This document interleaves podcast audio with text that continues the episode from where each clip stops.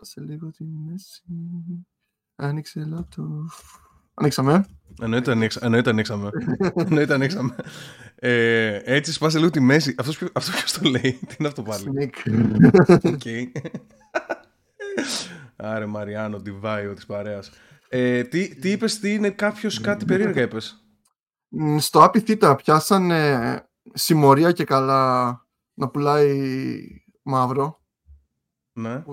Α, όχι μαύρο άνθρωπο. Ναι. Όχι ρε, αυτό απογορεύτηκε εδώ και 200 χρόνια. Αλήθεια λες? Πρέπει να φύγω λίγο, 5 λεπτά. Να το βγάλεις από την τουλάπα. Ξεκινήσαμε ακόμα να λέμε για την ταινία, για τον Gladiator. Όχι ρε μαλακά, ας την ταινία. Ας την ταινία, στη 1,5 ώρα την ταινία. Για πες Μάρια.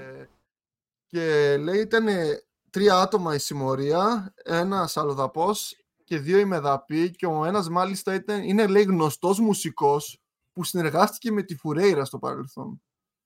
Το μυαλό μου πήγε στο Mad Clip, αλλά για τεχνικούς λόγους δεν μπορεί να είναι αυτός. Μπράβο Μάρια, μπράβο, μαλάκα πρέπει να γίνεις detective σιγά σιγά. Μπράβο, ωραίος. Αν πιστέψουμε ότι ισχύει ότι πέθανε, έτσι, γιατί υπάρχουν και αυτά. Ναι.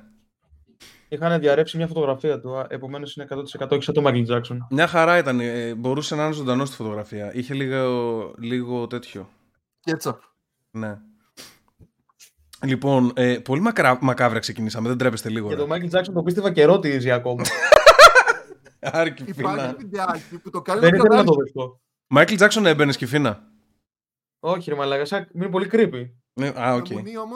Στο έχω ξαναπεί, μοιάζει με αυτόν εκεί πέρα τον Τζόρτζι Καλιτζόν, πώς λέγεται. Ποιος είναι αυτός? Καλίντος. Έμοιαζε με τον Καλίντος πάρα πολύ. Τον Καλίντο ρε, αυτό που ήταν Blue Whale φάση. Ναι. Εσείς ξέρετε. Εσείς ξέρετε παιδιά. Και για πες. Δεν έχεις παίξει το παιχνίδι. Τζόναθαν Καλίντο είπες. Ναι ρε, είμαι ένας γκούφι είναι. Κόστιμπλε, δεν ξέρω τι έχει κάνει, αλλά είναι πολύ άσχημο. Α, ναι, οκ, κατάλαβα. Απειλούσε παιδιά. Άντρας είναι αυτό. Εγώ νομίζω ότι τα έβαζε να κάνουν πράγματα για να αυτοκτονούνε. What the fuck? Ναι, πολύ cringe μούτρα. Οκ. Όντως, εντάξει, φαίνεται ότι είναι creepy. Φτιαγμένο για να είναι creepy. Και τελικά τι έγινε στο Απουθού? Τους πιάσανε, είπες, επειδή πουλούσαν μαύρο αυτό μόνο. Δηλαδή ήτανε 3, ξέρω εγώ. Είναι ας πούμε 3 Αλβανοί. Στην τύχη λέμε τώρα έναν αλλοδαπό, εντάξει. 2 Έλληνες, εκ των οποίων ένας είναι γνωστός τραγουδιστής που συνεργάστηκε με τη Φουρέρα και πουλούσαν χόρτο αυτοί. Ναι, σαν ανέκδοτο είναι. Κάτσε λίγο. Περίμενε. Ο τραγουδιστής μήπως το έπαιρνε το χόρτο από αυτούς? Δεν νομίζω. Οκ.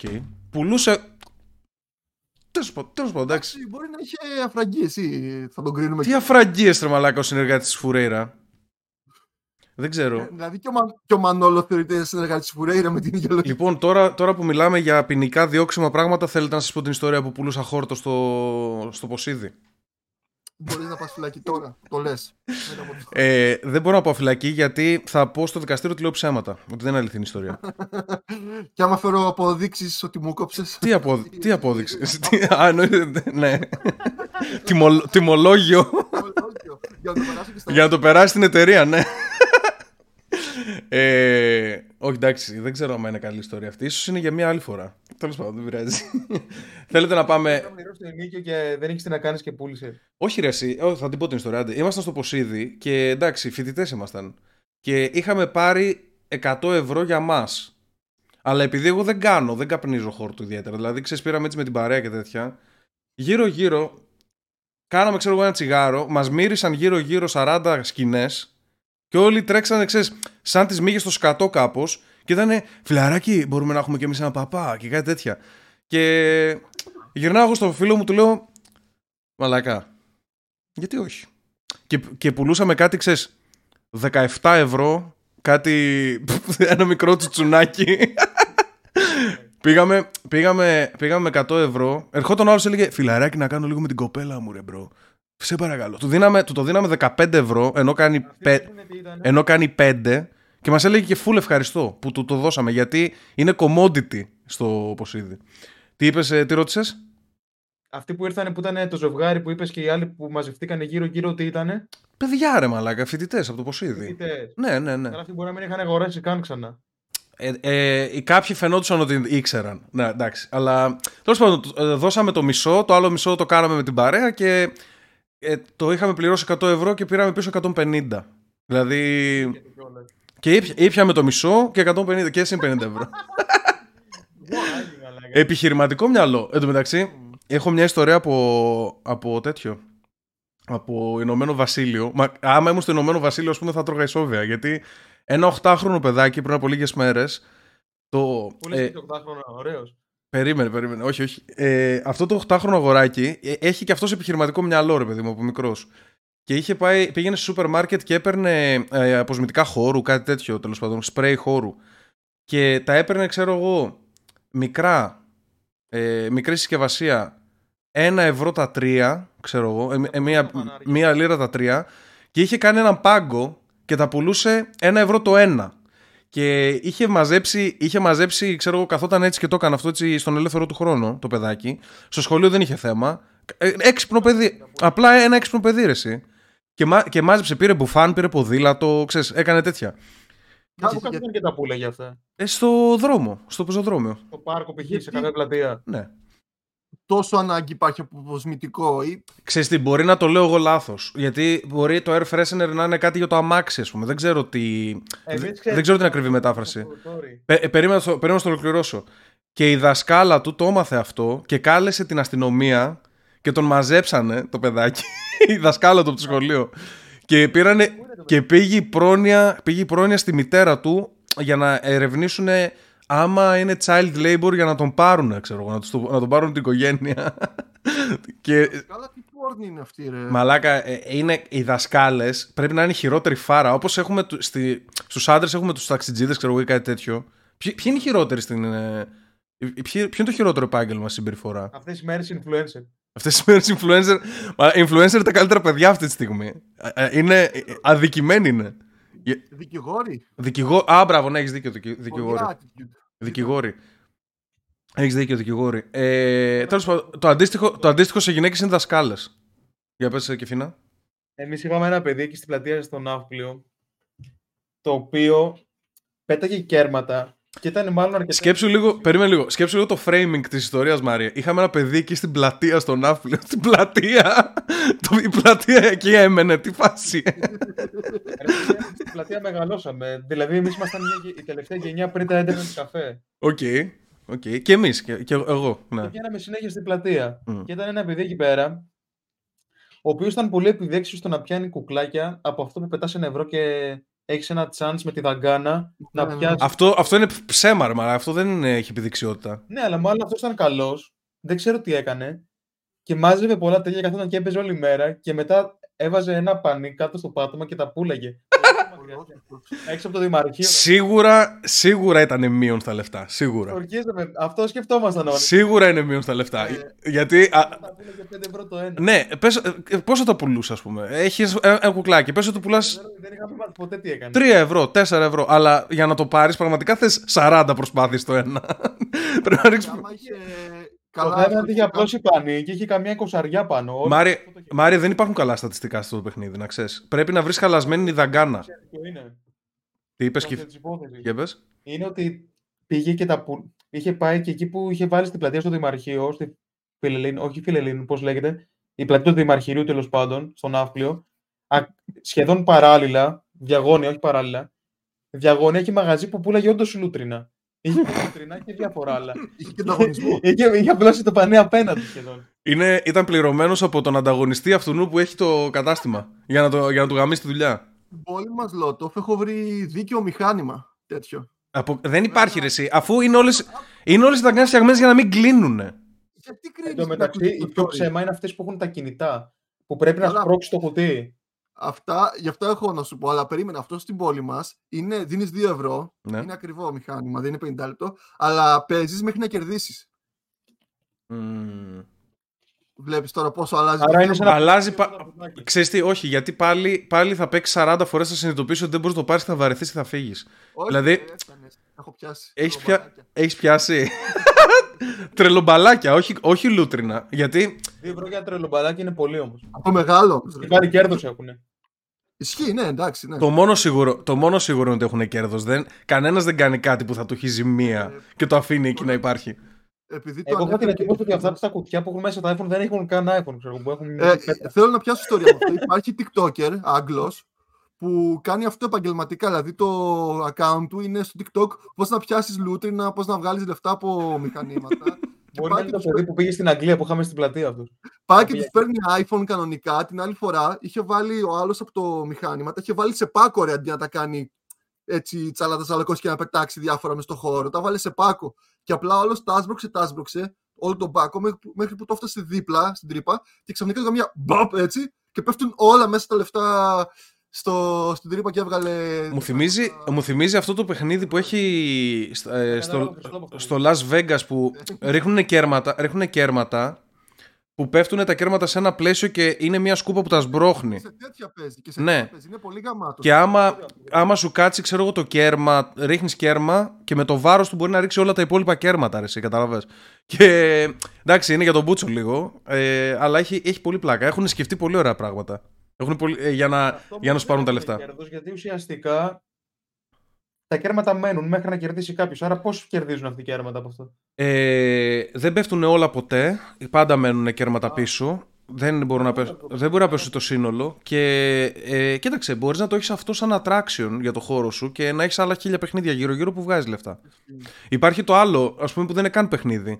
Που στα μουσεία. Μπαίνεις σε ένα μουσείο, ξέρω εγώ, και έχει αυτό το στρογγυλό που ρίχνεις το κέρμα και κάνεις αρροδίτσα γύρω-γύρω και πηγαίνει και πέφτει αργά-αργά, σαν δίνει. Αυτό δεν είναι καν παιχνίδι αυτό. Ρε εσύ, απλά είναι εντυπωσιακό να το βλέπεις. Βάζεις το κέρμα στο 50 λεπτό και απλά το βλέπεις να χάνεται και να το παίρνει ο ιδιοκτήτης, τίποτα άλλο. Απλά ο τρόπος που το παίρνει είναι πάρα πολύ όμορφος. Κατάλαβες.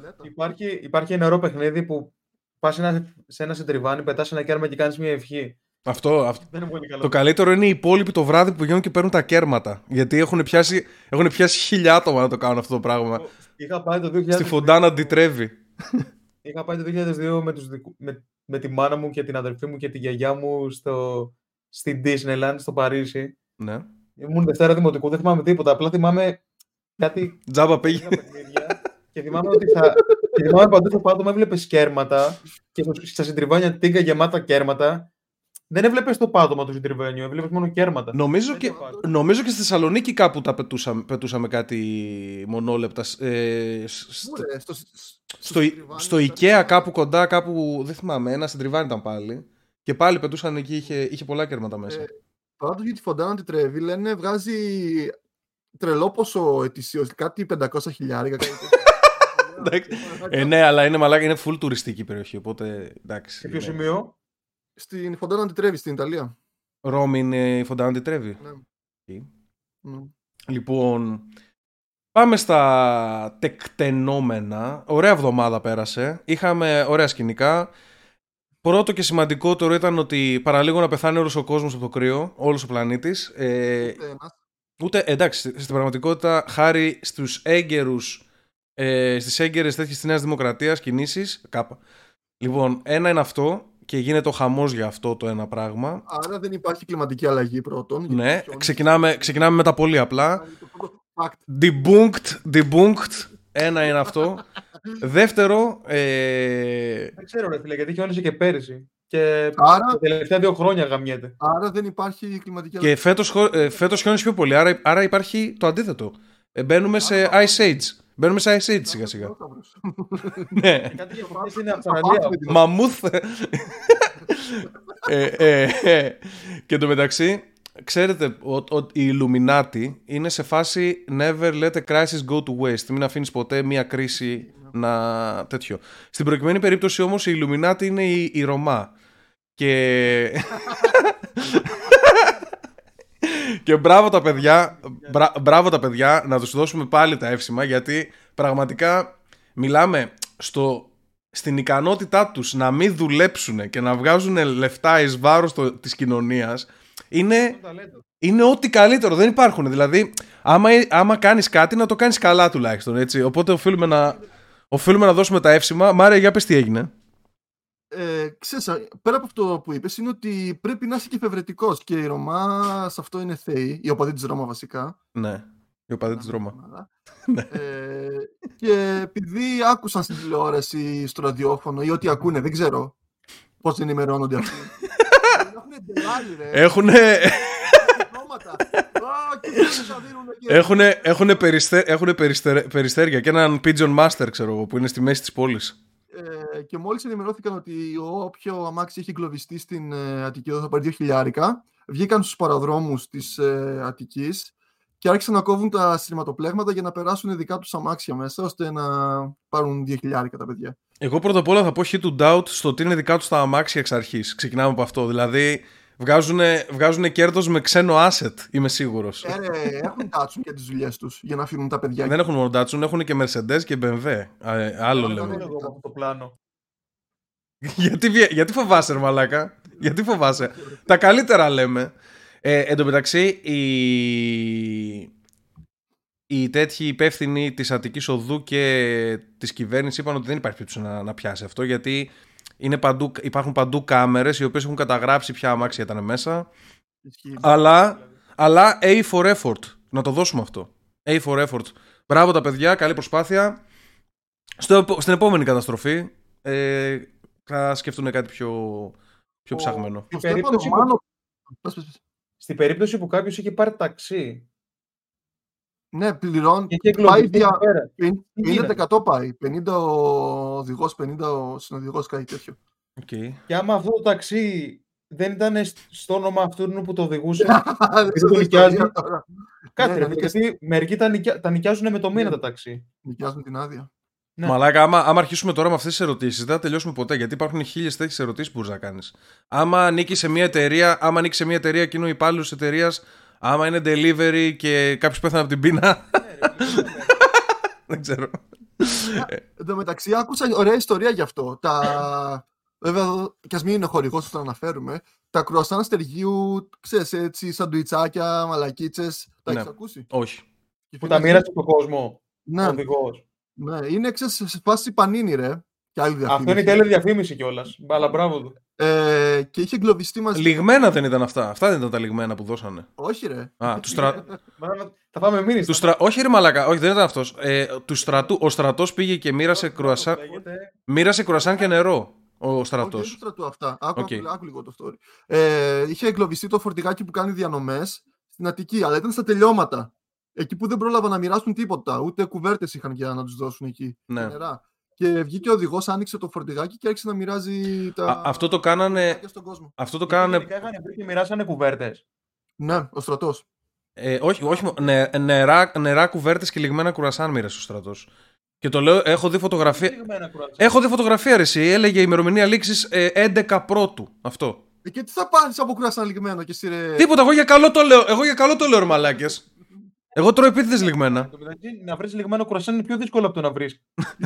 Ναι, αλλά στο στρατό μαλάκα είναι όλα λιγμένα. Μου είχε πει ένας φίλος μου ότι ήταν στην αποθήκη και είχε βρει κάτι γάζες από το 1910 που είχαν. Δεν πεθαίνεις από γάζα άμα τη φας. Ούτε από κουρασάν πεθαίνεις άμα το φας και λιγμένο. Ίσα ίσα. Πρέπει, ξέρετε, εγώ επειδή πήγα στρατό στην Κύπρο, δεν ένιωσα ποτέ ότι είχαμε κακό φαγητό.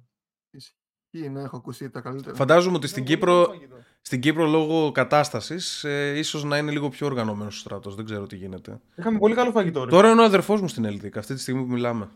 Πήγε πριν από 10 μέρες. Είδα κούρεμα. Είδες κούρεμα. Δεν ξέρω που είναι και φινά. Σε ποια περιοχή είναι, δεν σου έχει πει? Μου έχει πει, αλλά δεν το θυμάμαι ή δεν μου είπε. Δεν ξέρω. Έχεις κάποιο tip να του δώσω? Τώρα είναι πολύ αργά. Για αυτό που μπαίνω τώρα έχω να πω. Γιατί τι θα τους έλεγες? Γιατί είναι μερικοί που πάνε χωρίς υπνόσακους και νομίζουν. Όχι, αυτά τα έχει δει. Έβλεπε YouTube 10 μέρες για αυτά πριν πάει, οπότε ήταν οργανωμένος. Είχε πάει πόλεμο, ξέρω. Μαλάκα, είχε τέτοιο. Πήγαμε αγοράσαμε υπνόσακο, μαλακίες και στα όλα. Στάνταρ που πρέπει να αγοράσει πριν. Εσύ έχεις πάει. Εντάξει, τα έξοδα του στρατού είναι πάρα πολλά, ρε φίλε, για να μπεις. Εγώ είμαι. Κυφίνα, εγώ είμαι γιοτάς, μαλάκα. Είσαι λιποτάκτης. Γιοτάς είμαι, δεν με θέλει ο στρατός εμένα. Είμαι κατάλληλος για στράτευση. Έκανες play και δεν έχεις ντοτζάρει στρατό? Ναι. Δεν τον ντοτζαρά, ο στρατός δεν με θέλει. Έκριναν οι γιατροί ότι δεν είμαι κατάλληλος.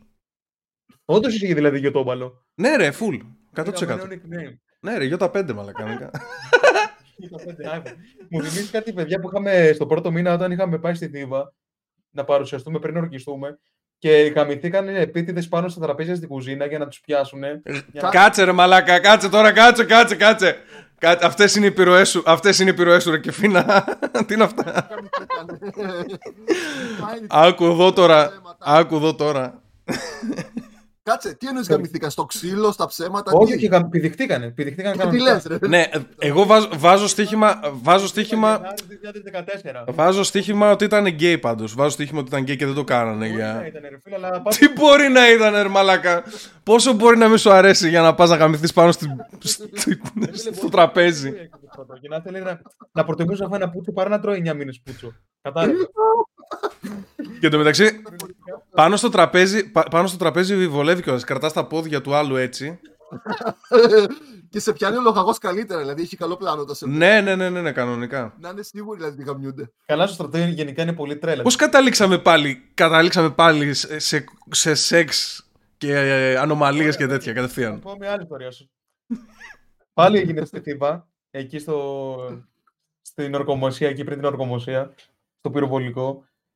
Είχαμε ένα τυπά, ο οποίος ήταν 2-5, 2-10, ο οποίος κατηγορήθηκε επειδή κάποια μέρα βρεθήκανε σκατά στο παράθυρο, το οποίο ήταν 2,5 μέτρα ύψος, ένα παράθυρο στη τουαλέτα. Οπότε δεν μπορεί να είναι άλλος. Είχε ζωγραφίσει κάτι με τις κουράδες πάνω στο τσάπι. Και κατηγορήσαν το ψηλό, στορκίζομαι. Μαλάκα, αυτό είναι ρατσισμός. Εντωμεταξύ, εγώ λέει, ξέρω εγώ. Υπάρχει ιστορία γιατί και σε διάφορα άλλα στρατοπέδα που πήγα είδα σκατά σε μεγάλο ύψος, δηλαδή πάνω από το 1,50. Τι εννοείς υπάρχει ιστορία, ρε μαλάκα, κάτσε τώρα, αρχίστε να με γαμάτε. Θα με κάνετε να πάω στρατό, μαλάκα, μα είναι τόσο ωραία.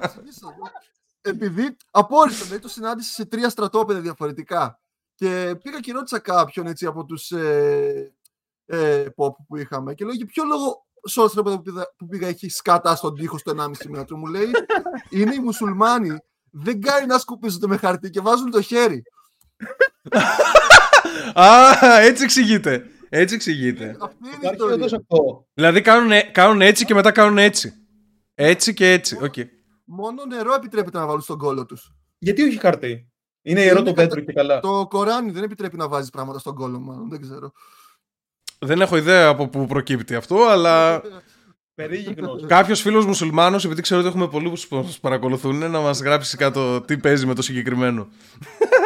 Μάλιστα. Οκ. Okay. Είχα δει μια φορά, εκεί που δούλευα στη Βικτόρια 3 χρόνια, είχα δει έναν που φόραγε. Δεν ξέρω θρησκεία, αλλά φόραγαν αυτό το. Που είναι μακρύ, ρε φίλε, το αντρικό όμως. Όχι που. Άσπρο είναι. Άσπρο ήταν.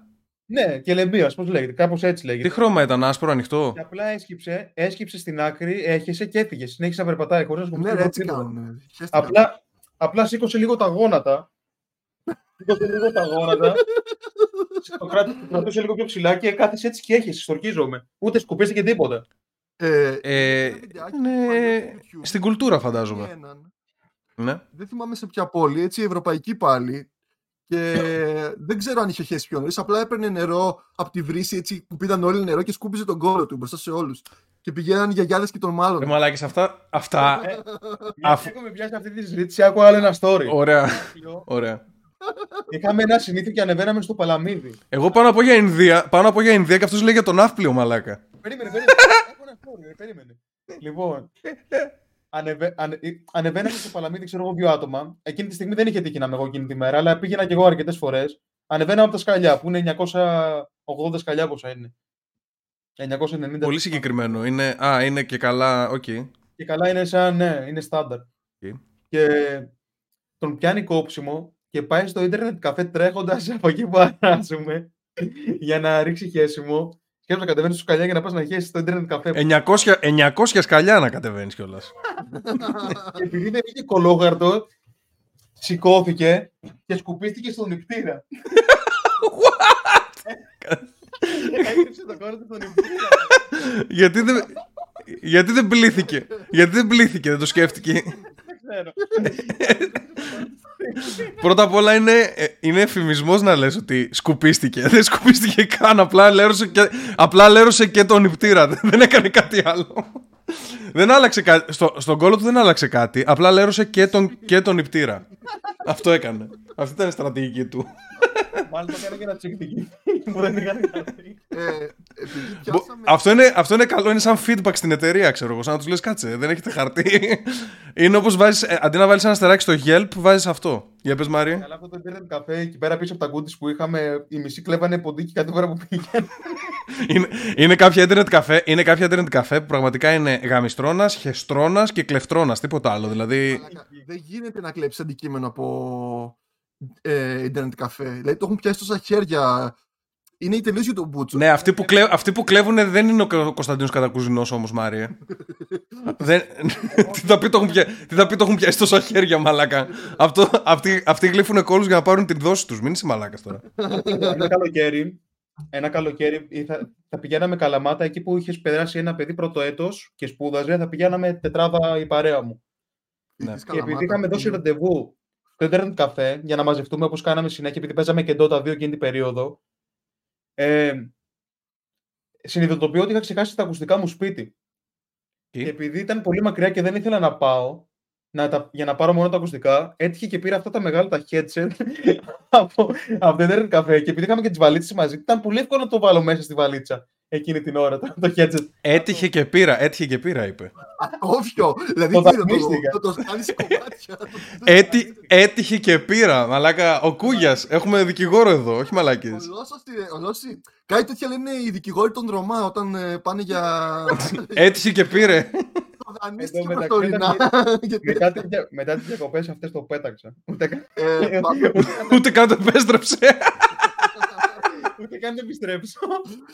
Ούτε καν το δώσει κάποιον άλλον. Τίποτα. Όχι. Πούτσο. Είμαι ο χειρότερος. Τέλος. Μεγάλο μου νόπαν. Πιάσαμε το θέμα χεστρώντας the net. Συγγενικό μου πρόσωπο είχε net στην πόλη μας. Και μετά από ένα περιστατικό σταμάτησε, βασικά άρχισε να κλειδώνει την αντρική τουαλέτα. Την αντρική? Ναι, την αντρική. Okay. Είχα ανέβει κιόλας να κάνω κάτι πάνω στην τουαλέτα, δεν θυμάμαι τι. Μην νομίζεις κάτι κακό, απλά κάναμε και διάφορες τεχνικές εργασίες εκεί, βοηθούσα. Και μπαίνω μέσα και βλέπω σκάτα και βλεκτικά από πάνω... Μέχρι κάτω ρε μαλάκα. Λες και τα πήρε και τα έκανε. Πώς κάνανε στο σχολείο σου τους πήραμε το χαρτί, το βρέχαμε και το πετούσαμε για να κολλήσει τον τοίχο να νευριάσει καθαρίστρια. Έχει έτσι. Δεν ξέρω πώς γινόταν αυτό. Και δεύτερη ιστορία έτσι. Όχι. Πες, δεν πειράζει. Μετά έχω εγώ κάνα δυο ιστοριούλες μετά. Δούλευα 18 χρονών σε μπουζούκια, σερβιτόρος. Και τέλος πάντων με τα πολλά δεν πάει καλά το βράδυ και τρώμε καταγγελία το μαγαζί.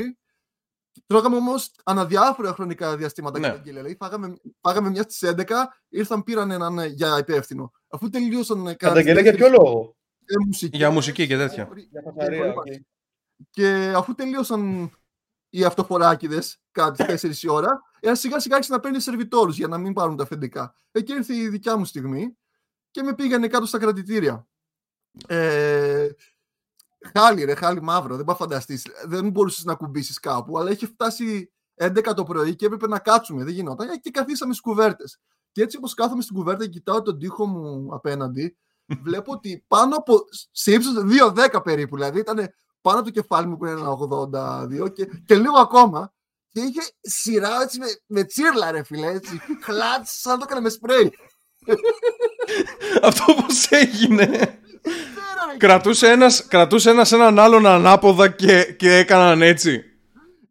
Μαλάκα, μήπως υπάρχει κάποια αίρεση η οποία αυτό είναι το σήμα τους? Γιατί είναι νέο τρέντ αυτό. Δεν γίνεται να τόσο διαδεδομένο το χέσιμο στον τοίχο ψηλά. Αυτό που πέρασε στο μυαλό μου είναι ότι κάποιος είχε πολύ έτσι, δηλαδή κόψιμο τρελό. Και απλά έκανε άλμα προς τα πάνω και φύγα... Τι άλμα 2-10 έκανε προς τα πάνω και πώς έκατσε ακίνητος? Λοιπόν, Νότοφ, έχω βρει ιδέα. Θα κυκλοφορήσουμε νέο τρέντ το οποίο θα λέγεται Poop on the roof. Και μπορείτε να πάνε και να κονίζουν. Είναι και πιασάρικο. Poop on the roof. Hashtag Poop on the roof. Με είχε σοκάρει, ήταν πεταμένα με το χέρι, φαινόταν ότι δεν γίνεται να το κάνεις κάθετα στον τοίχο έτσι παπ. Εμείς στο σχολείο, το δικό μου το σχολείο ήταν πιο high class, ρε παιδί μου. Όχι ιδιωτικό βέβαια, αλλά από τα καλά, ας πούμε, τέτοια. Δημόσια. Ναι, τους κοροϊδεύαμε στην πόλη. Μας κοροϊδεύαν, ναι. Αλλά η αλήθεια είναι ότι το δικό σου σχολείο ήταν πιο φλόρι, Μάρια, αλλά δεν πειράζει. Για να συνδυάσουμε λίγο τις ιστορίες. Εσύ πήγαινες ιδιωτικό και καταφέρεις να μείνεις από απουσίες. Όχι, ρε μαλάκα. Δημόσιο σου λέω πήγαινα. Είναι στο πιο αυστηρό σχολείο της πόλης, ας το πούμε έτσι. Okay. Κάπα εκεί που, αλλά τέλος πάντων. Τέλος πάντων. Είναι τέλος πάντων. Ναι, αυτό. Δηλαδή ήμουν επαναστάτης εγώ για το σχολείο μου. Και είχαμε ένα παιδί ο οποίος είχε χέσει τον τοίχο στις τουαλέτες. Αλλά εν τω μεταξύ. Τώρα μου το θυμήσατε. Ρε, μπαίνουμε στο διάλειμμα. Τελειώνει το διάλειμμα. Και ουσιαστικά μάθαμε από άλλους ότι αυτός είχε πάρει πήρε άδεια από τη δασκάλα και βγήκε και έλειπε 20 λεπτά. Και πηγαίνουμε. Πιστεύω, να ξέρετε, πιστεύω ότι κάποια άτομα απλά δεν ξέρουν να χέζουν. Δεν ξέρουν δηλαδή να πάνε. Είναι ένα skill μάλλον. Να κάτσουν σωστά, ξέρεις, στις τουρκικές άγκες. Και πήγε και μάλλον έτσι όπως ήταν, πήγα και είδα στον τοίχο έτσι μια γραμμή με χεσίδι. Έτσι μέχρι τέρμα κάτω που κάτω συσσωρευόταν όλο. Δηλαδή απλά πήγε. Πήγε απλά. Σκέψου τώρα. Πηγαίνει στη μέση της τουαλέτας και στείνει τον κόλο του. Στείνει τον κόλο του, στηρίζεται στον τοίχο και απλά χέζει. Και το μεταξύ, ναι, όχι, δεν είχε τουρκικές μόνο, κατάλαβες. Οπότε αυτό που έκανε βολεύει πιο πολύ. Είμαι σίγουρος ότι βολεύει πιο πολύ. Δηλαδή, μπράβο του, I guess, αλλά δεν μπορείς να το κάνεις, κατάλαβες. Ναι. Έτσι είναι η φάση. Έτσι είναι η φάση. Και θυμάμαι κάτι, παιδιά, που είχαμε στο στρατό, μαλάκα τώρα, που για να καθαρίσεις τις τούρδες.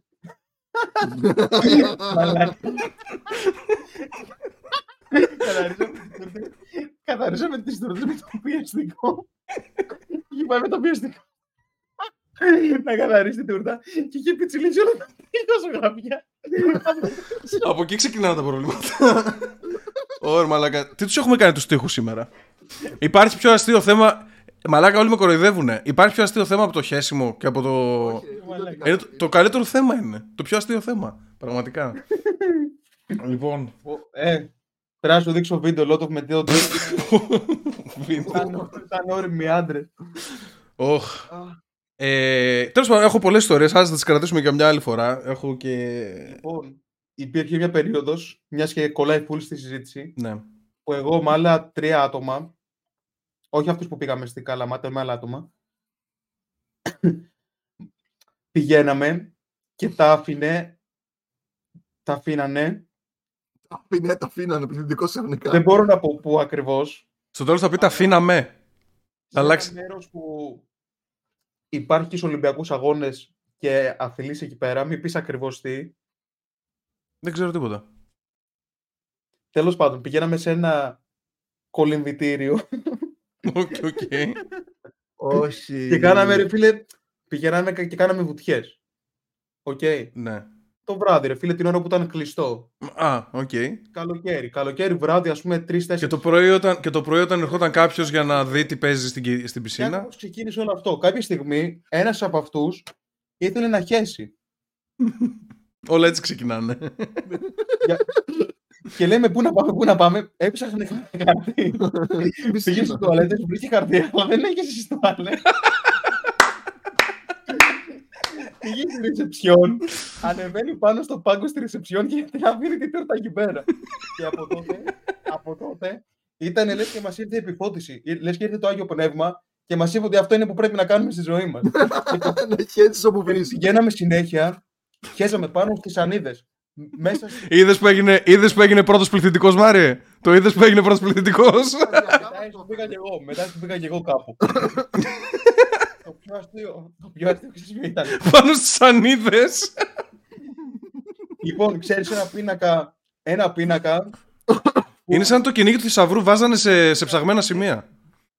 σε ένα πίνακα που καρφιτσώνεις με καρφίτσες τις σημειώσεις. Ναι, ναι, ναι, ναι. Τέτοιο πράσινο πίνακα τύπου. Ναι, τον πήρε, τον γύρισε ανάποδα, τον άφησε στο πάτωμα, έριξε πάνω την τούρτα του και το κόλλησε πάλι στον τοίχο όπως είναι.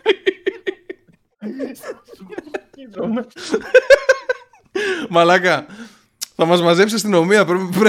Θα έρθει να σου πάρει κατάθεση. Αυτό δεν έχει γίνει ποτέ και δεν έχει γίνει στον Ναύπλιο. Ναι, ναι, ναι. Άμα βλέπει κάποιος στον Ναύπλιο, δεν έχει γίνει στον Ναύπλιο. Θα βολεύει την τούρτα του Ναύπλιου. Μαλάκα, terrorism κανονικά. Μια άλλη φορά θα πάρει πίνακα. Τρομοκράτες. Και τα έκανε έτσι για να πάνε ψηλά. Μαλάκα, από αυτόν ξεκίνησαν όλα. Βρήκαμε την πηγή του κακού. Παντού στον τοίχο. Εν τω μεταξύ, όταν έβλεπα Τζάκας. Όταν έβλεπα Τζάκας, ήταν πάντα από τους αγαπημένους μου, ήταν αυτός που χέζει, που είναι ο επαγγελματίας, ο Dave England. Δεν ξέρω αν λέγεται, αν το λέω σωστά. Είναι ένας που ήταν ειδικός, ρε παιδί μου. Δηλαδή τον βάζανε, ξέρω εγώ, θα μπεις στο τάδε εστιατόριο, θα χέσεις πάνω σου, ξέρω εγώ. Ή είχε ένα μαγαζί με είδη υγιεινής, ξέρω εγώ, και πήγε σε ψεύτικες τουαλέτες οι οποίες δεν είναι κάπου. Δεν ακουμπάνε κάπου. Πήγαινε, καθόταν εκεί και έχεζε μέσα στη μέση του μαγαζιού, ξέρω εγώ. Έκανε κάτι τέτοιο. Και μπορούσε και είπε I consider myself a professional setter. Λέει I can set on demand anytime, anywhere, ξέρω εγώ, κάτι τέτοιο. Θεός, μάλλον, θεός. Λοιπόν, έχω βίντεο που μπορούμε να δείξουμε σε όσους Patreon θέλουν. Με ένα βίντεο με μένα και άλλους τρεις, ένα sunset. Ωραία, θα μου το δώσεις και θα το βάλω στο Patreon για το τέτοιο, για το πρώτο level και όλους τους υπόλοιπους κανονικά. Αλήθεια, θα το βάλουμε, κανένα πρόβλημα. Το έχω δείξει καμιά φορά στο Discord, δεν μπορούσα να stream, προφανώς. Στείλ το μου, το βάλω Patreon, να πάνε να γαμηθεί, θα το δουν τα παιδιά. Όχι, δεν το θέλω, δεν μπορώ, θα το δείξω εγώ αυτό. Έλα ρε μαλάκα, σαν να το δείχνεις εσύ να μου το βάλουμε στο Patreon. Δεν πρέπει να το έχουν. Α, κατάλαβα τι λες. Λες και αλλιώς δεν μπορούν να το τραβήξουν. Εντάξει, ας μην κάνουν record. Καλό θα ήταν να μην κάνουν record. Πάντως, εγώ έχω την περιέργεια. Στείλ το μου κάποια στιγμή να το δούμε. Λοιπόν, τώρα εγώ δεν ξέρω τι transition να κάνω μετά από αυτά. Δηλαδή, να σας πω για μια ιστορία σε ένα μουσείο. Τι να σας πω, μαλακίες είναι αυτά. Ισχύει, το χέσαμε. Λοιπόν, πάμε. Θα μας πάω ήρεμα. Στην Ιταλία είχαν μία συνέλευση, η Σύνοδος της Ιταλίας, πολιτικό τέτοιο, και η οποία έπαιζε στο Senate TV, Senato TV για την ακρίβεια, ιταλικό. Σαν το βουλή είναι που έχουμε εμείς εδώ.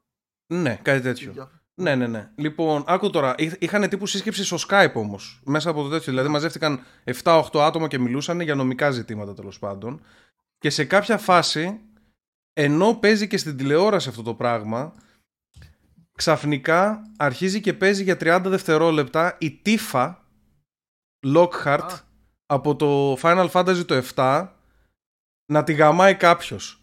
Εντάξει, και, θα σας στείλω τη φωτογραφία.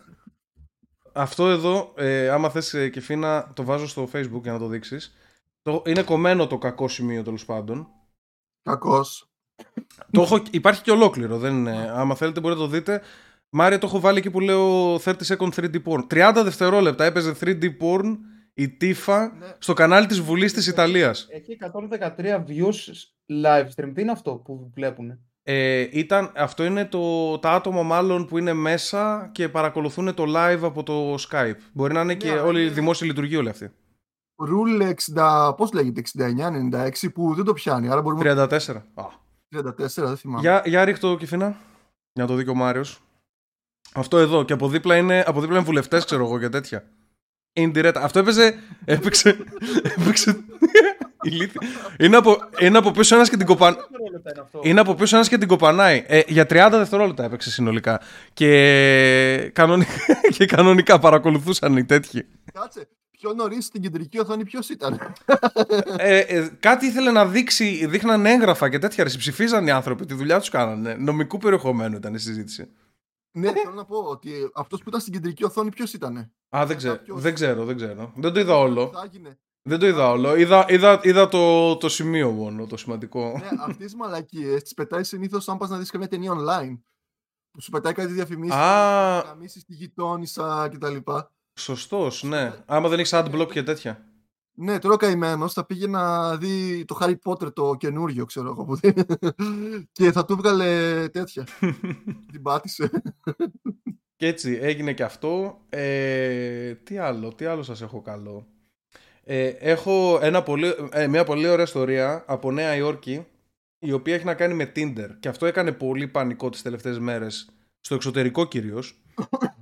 Λοιπόν, είναι ένας ο οποίος είναι ένα ωραίο παιδί, ρε παιδί μου. Είναι ένας έτσι, ξέρεις, αυτό που θέλουν όλες στο Tinder. Είναι ψηλός, ψιλογυμνασμένος, έχει λίγο μουσάκι, λίγο μουστάκι. Όχι, ότι εξαπατούσε γυναίκες εξαπατούσε, αλλά όχι, δεν το έπαιζε billionaire. Το έπαιζε ότι είναι art school και ξέρει από. Κάνει τέτοια, κάτι. Έπιπλα και τέτοια. Λοιπόν, άκου τώρα. Αυτό το παιδί, ωραίο παιδί, λέγεται West. Λέγεται Caleb και είναι από το West Elm της περιοχής. Εντάξει, Caleb.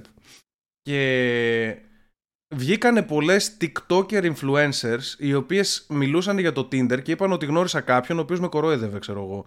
Μου έλεγε σ' αγαπάω και τέτοια. Και μετά ξαφνικά εξαφανιζότανε. Και μετά βγήκε και μία άλλη TikToker και λέει κάτσε, είπες τον λένε Caleb αυτόν. Και εγώ είναι ο Caleb. Και αρχίσανε να δεσταυρώνουν τώρα οι γκόμενες της Νέας Υόρκης, τα πουτανάκια τύπου TikTok τώρα, της Νέας Υόρκης, να διασταυρώνουν ποιος είναι ο τέτοιος. Και αυτός τις έχει γαμίσει όλες αυτές. Και ήταν ταυτόχρονα, ξέρω εγώ, με όλες. Δηλαδή είχε σχέση με 8 σχέση εντός εισαγωγικών, ξέρεις. Και μετά όταν βαριότανε δεν ασχολιόταν καν μαζί τους. Και τον κάνανε doxing και οργανώσανε ολόκληρη καμπάνια στο Tinder και στη Νέα Υόρκη ότι μακριά από το συγκεκριμένο τον West Elm Caleb, γιατί είναι, ξέρω εγώ, μουνόπανο και γιατί κοροϊδεύει τις γυναίκες και γιατί είναι τέτοια. Στα αρχίδια του το ζήσε τώρα. Όχι, είναι πάρα πολύ καλός. Όλα τα respect στο παιδί που, γιατί εντάξει, και αυτές τέτοιες είναι, κατάλαβες. Δηλαδή η άλλη την ώρα που έλεγε την ιστορία που έγινε viral στο συγκεκριμένο, είπε ωραία, άλλος ένας για να βάλω στη φαρέτρα μου, ξέρω, κάτι τέτοιο έλεγε. Δηλαδή, μου στέλνει αυτός, ωραία, άλλος ένας για να βάλω στη φαρέτρα μου. Αλλά αυτός να μην σε βάζει στη φαρέτρα του, ας πούμε. Αυτό το story που μόλις είπες, ξέρεις τι μου θύμισε. Μου θύμισε κάτι που διάβασα πρόσφατα, ότι είχαν γνωριστεί μέσω ίντερνετ, τα είχε με κάποιον 2 χρόνια, αυτός εξαφανίστηκε, πήγε να τον δει. Τον έψαξε. Ναι. Πήγε στην αστυνομία και είπαν ότι δεν υπάρχουν καν αυτά τα στοιχεία που έχει δώσει. Ναι, προφανώς. TikToker 100% ήταν παντρεμένος και απλά δεν της είπε. TikToker. Ναι, ρε. Ήταν TikToker. Εν τω μεταξύ, μαλάκα, έχουν και. Για πες, Μαρία. Μπορεί να γίνει και μετά TikToker αυτή, να εκμεταλλεύτηκε το γεγονός. Μετά αυτός θύμωσε, επειδή έχει συνέχεια ιστορία, θύμωσε, γιατί το δεν έκανε βούκινο, γιατί το είχε βγάλει τα μούτρα του και τα λοιπά φωτογραφίες. Και εμφανίστηκε ο Θεός και την έκανε μήνυση μέσα του δικηγόρου του. Okay. Ενδιαφέρον. Λοιπόν, κοίτα κάτι άλλο αστείο που βρήκα. Αυτές πάντως, μία παρατήρηση να πω ότι αυτός το παιδί που τις κορόιδεψε όλες στη Νέα Υόρκη είναι τύπου 9. Και ξέρουμε ότι θα πέσουν όλες πάνω του να τον φάνε. Και όλες οι υπόλοιπες αυτές, επειδή και αυτός δεν ξέρεις, ήταν απλά να γράψει το κοντέρ, είναι τύπου 7 του TikTok. Κατάλαβες, δηλαδή δεν είναι τίποτα ωραίες. Και όλες έχουν αυτές τις ψευδεστήσεις επειδή έχουν 30.000 followers ή 500.000 followers, νομίζουν ότι είναι ωραίες και ότι δικαιούνται, ξέρω εγώ, το νούμερο 1, το 9, ας πούμε. Τέλος πάντων, αυτή είναι μια μεγάλη συζήτηση για όταν κάνουμε μίκταο περιεχόμενο. Μια φωτογραφία που μόλις βρήκα που ανεβάσανε από την Κρήτη. Δες εδώ στα Τζάμπο τι βάλανε μαζί με τα παιχνίδια. Κάτσε να το πίσω. Σίγουρα θα έχει δονητή εδώ, αλλά κάτσε να το ψάξω. Όχι. Αληθινά μαχαίρια. Α, είναι αληθινά, ρε μαλάκα. Κριτικό μαχαίρι. Stainless steel, ναι. Κάποιος έκανε μαλακία και επίτηδες. Φαίνεται ότι δεν είναι αυτά τα παιχνίδια. Φαίνεται. Μαζί με τα παιχνίδια, ξέρω εγώ, με τα σπαθιά. Κάτσε όμως, γιατί έχουν όμως μαλακά 1-10. Γιατί έχουν τέτοια χαμηλή τιμή. Όχι, το 1-10 είναι και το από κάτω, νομίζω. Το σπαθί. Με το πετράδι. Αυτό είναι πετράδι. Στη φωτογραφία δεν παίρνει τιμές. Μαχαίρι Κρήτης, κάτσε. Παίρνει τιμή για αυτό εδώ πέρα. 3,92 που. Πολύ χαμηλή τιμή μου φαίνεται. Αλλά αυτό δεν είναι καν μαχαίρι, είναι σουγιάς. Είναι για το βούτσο. 4 ευρώ σουγιάς. Αμερικάνικης προέλευσης κιόλας. Είναι καλό, είναι στυλ. Μαλάκα, κάποιος τρελός. Εντάξει, ψύχρεμα ακούγεται. Τα καημένα τα παιδάκια. Λοιπόν.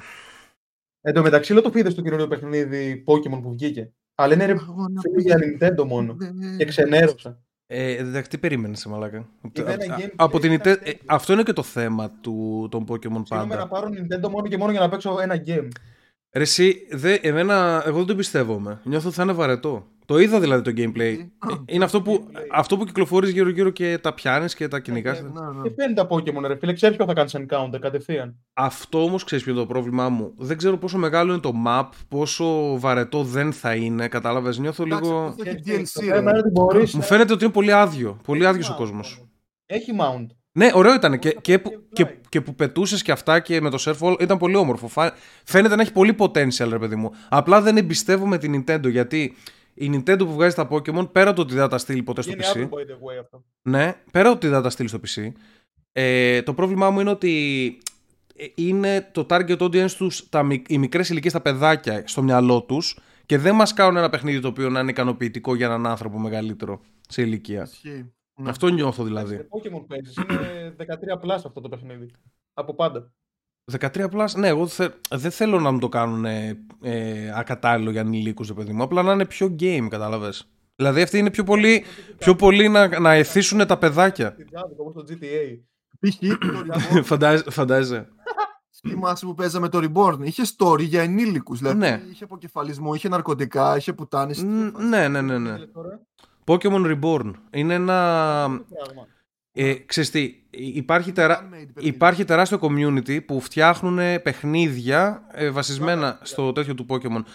Το συγκεκριμένο το Reborn, κατά τη γνώμη μου, είναι το καλύτερο από αυτά που έχω παίξει. Έχω παίξει 50 τέτοια. Το κάνει ένας που λέγεται Amethyst. Μπορεί να είναι και κοπέλα που το προγραμματίζει.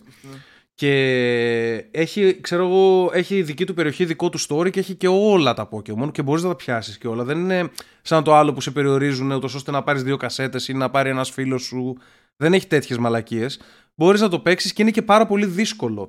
Δηλαδή μετά από κάποιο σημείο είναι πολύ άδικα τα γυμναστήρια. Έχει ας πούμε effect, ο άλλος έχει ηλεκτρισμό και έχει effect ότι οι τέτοιες ηλεκτρισμού. Όπα, δεν είναι αυτό. Ξέρεις τι με προβληματίζει. Εδώ πέρα που λέει up to 2 players. Δηλαδή αυτό δεν είναι online το παιχνίδι. Δηλαδή δεν μπορείς να πετυχαίνεις. Μόνο έναν παίκτη θα μπορείς να. Δεν τους εμπιστεύομαι.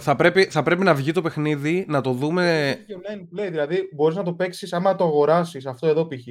Άμα το αγοράσεις με 60€. Μπορείς να παίξεις online χωρίς να έχεις το Switch.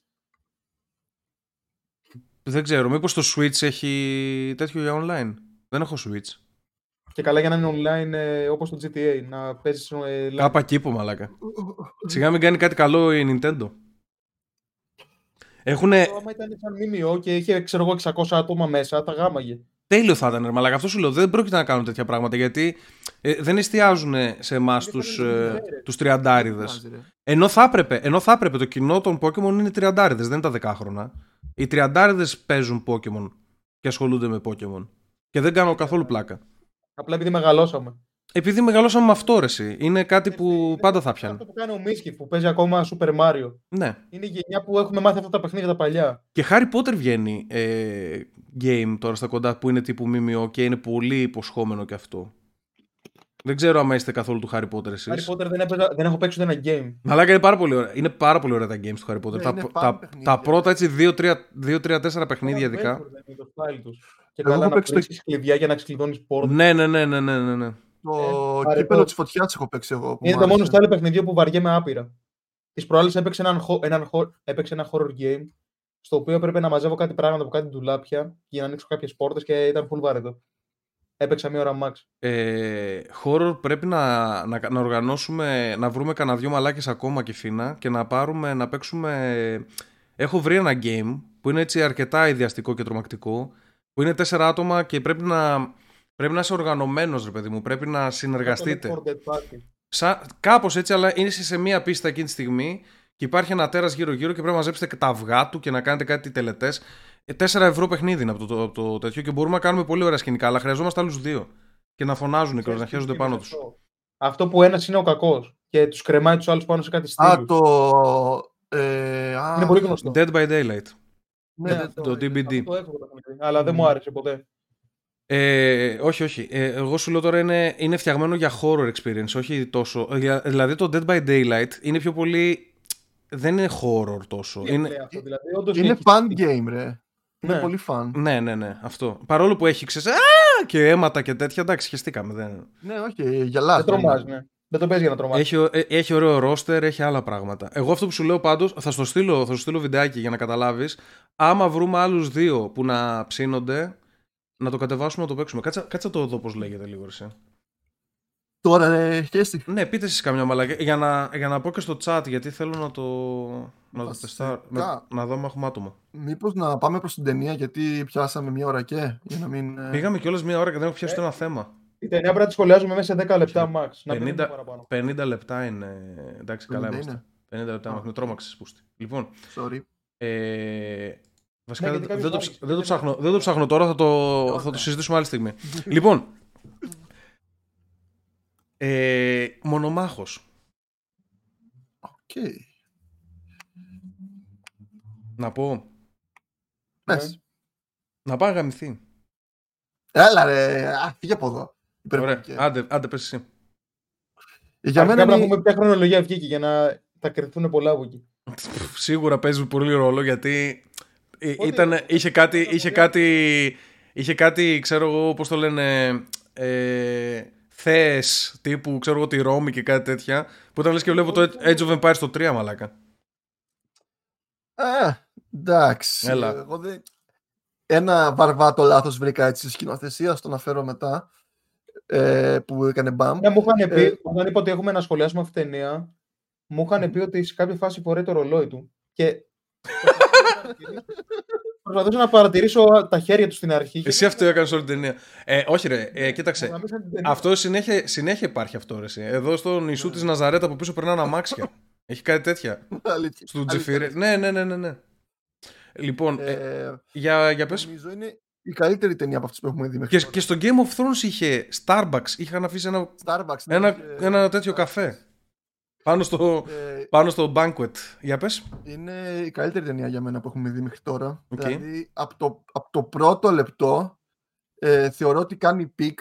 Δηλαδή πιάνει από το πρώτο λεπτό, είσαι wow, τι θα δω τώρα, γιατί οι μάχες οι πρώτες είναι πανέμορφες, έτσι όπως συστήνει. Okay. Είχε μόνο μία μάχη, στην οποία δεν την έδειξε καν. Έδειξε μόνο το strategy στην αρχή. Ναι, αυτό κυκλώσανε. Ναι, αυτό είναι από τις πρώτες ταινίες. Οι μάχες ήταν πάρα πολύ κακές, κακά γραφικά. Δηλαδή, όλες οι κινήσεις με τα σπαθιά φαινόντουσαν full fake. Ναι, σε αυτό okay, αλλά δίνει strategy. Και σε κρατάει, γνωρίζεις το χαρακτήρα. Και από το μόνο το strategy που κρατάς θετικό στην αρχή. Μόνο το strategy. Γιατί είναι από τις πρώτες ταινίες που δείξαν strategy. Θέλεις να δείξεις την αντίθεση που είχε η Ρωμαϊκή Αυτοκρατορία σε σχέση με τους βάρβαρους λαούς. Αυτό είναι που προσπαθούσαν να αποδώσουν στο φιλμ. Ότι, γιατί η Ρωμαϊκή Αυτοκρατορία υπήρξε σε σύγκριση με τους υπόλοιπους λαούς της εποχής της, υπήρξε ο πιο dominant στρατός όλων των εποχών. Κοίτα, λόγω οργάνωσης. Προσπαθεί να μας δείξει γιατί είναι γαμάτος ο Russell Crowe στην ταινία, ο Maximus. Εμένα δεν μου το έδειξε. Εμένα δεν μου το έδειξε. Στο δείχνει που ουσιαστικά κάνει high five με τους δικούς. Εντάξει, ξέρεις τι, είναι αγαπητός στις λεγεώνες του, αλλά πηγαίνει εκεί και είναι άτακτη η μάχη, ζει από τύχη, έχει πέσει κάτω από την αρχή και τον βαράνε 4 άτομα και έρχονται γύρω-γύρω άλλοι και τους σκοτώνουν. Δεν δείχνει κάτι γαματοσύνη να έχει ο Russell Crowe σε εκείνη τη σκηνή. Δεν με πειράζει. Είναι στρατηγός. Δεν με πειράζει. Είναι στρατηγός και δείχνει και ότι είναι και στην πρώτη γραμμή. Δεν είναι σαν αυτούς που κάθονται πίσω. Ναι, αυτό το δέχομαι. Γι' αυτό οι άντρες πιστεύουν σε αυτόν και αυτό το χτίσανε καλά. Ναι, το δέχομαι. Έχει μια ατάκα. Λέει ότι υπάρχει κίνδυνος από τις. Όχι βαλίστες, από τους. Πώς τις λένε. Που πετούσαν τους βράχους. Τραμπουκέτες. Τους καταπέλτες. Που λέει ότι θα πιάσουν το ιππικό στην εμβέλεια. Και λέει δεν πειράζει. Και λες, εντάξει, στα αρχίδια του είναι γιατί κάθεται πίσω στη μάχη όταν το λέει αυτό. Αλλά μετά το βλέπεις ότι πάει και βρίσκει το επικό που είναι κρυμμένο πίσω από το δάσος και καταλαβαίνεις ότι είχε λόγο που το είπε, το δεν πειράζει. Ότι το γράφει στα αρχίδια του, θα κινδυνεύσει και πάλι λέει παίρνει το ρίσκο. Φαίνεται και το πόσο γαμάτος είναι. Και θεωρώ ότι κάνει πικ από τα πρώτα λεπτά και σε κρατάει. Πολύ ελάχιστες πτώσεις έχει σαν ταινία στο ενδιαφέρον. Εγώ από την αρχή δεν ενδιαφέρθηκα μέχρι το τέλος. Δεν με νοιάζει κανένας χαρακτήρας. Δεν μου άρεσε η μουσική. Περίμενα δηλαδή. Ναι, το ξέρω. Και το είπα κιόλας ότι είπα ότι πήρε Όσκαρ χάρη στον Ζίμερμαν, που ο Ζίμερμαν είναι Ένας Μεξικανός που σκότωσε ένα μαύρο στην Αμερική και αθωώθηκε. Ζήμερ νομίζω λέγεται. Πρέπει να το είπα λάθος το όνομα στο προηγούμενο podcast. Υποτίθεται. Πρώτα απ' όλα περίμενα πιο καλή μουσική. Αυτό, με αυτή την έννοια το λέω. Δηλαδή θυμόμουν ότι μου είχε αρέσει μικρός, αλλά τώρα δεν μου άρεσε. Το παρακολούθησα και ήμουνα. Κυφίνα, δες λίγο τι έστειλα. Είναι ένα σκηνοθετικό λάθος. Πετάει αεροπλάνο. Αυτό μπορεί να είναι και Photoshop όμως. Για βάλτο. Μπορεί να είναι Photoshop αυτό.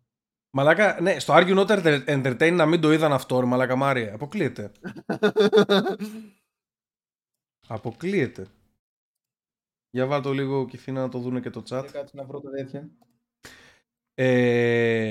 Εγώ να πω ότι αυτό που με χάλασε πάρα πολύ στην ταινία, ένα πράγμα είναι που είναι πάρα πολύ χαράμ για εμένα στα θέματα ταινιών.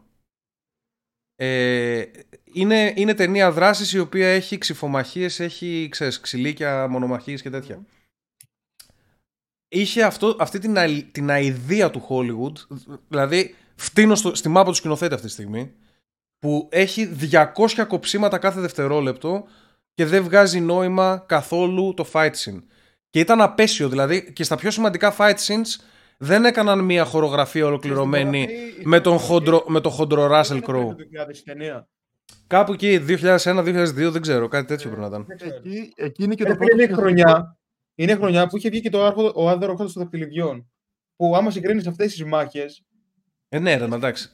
Λες και το έχει στα μούτρα, ρε φίλε, το Lord of the Rings. Εντάξει, είναι πιο παλιός. Πρέπει να είναι πιο παλιός ο μονομάχος. Αλλά όπως και να έχει, εγώ το κρίνω με τα δικά μου μάτια τα τώρα και είναι απαράδεκτο. Δηλαδή, άμα έχεις δει. Και ξέρεις τι, δεν είναι δικαιολογία αυτό, γιατί υπάρχουν και άλλες. Υπάρχουν χορογραφίες στο Matrix που είχε βγει το 91, ξέρω εγώ, πότε βγήκε. Το 93, κάτι τέτοιο.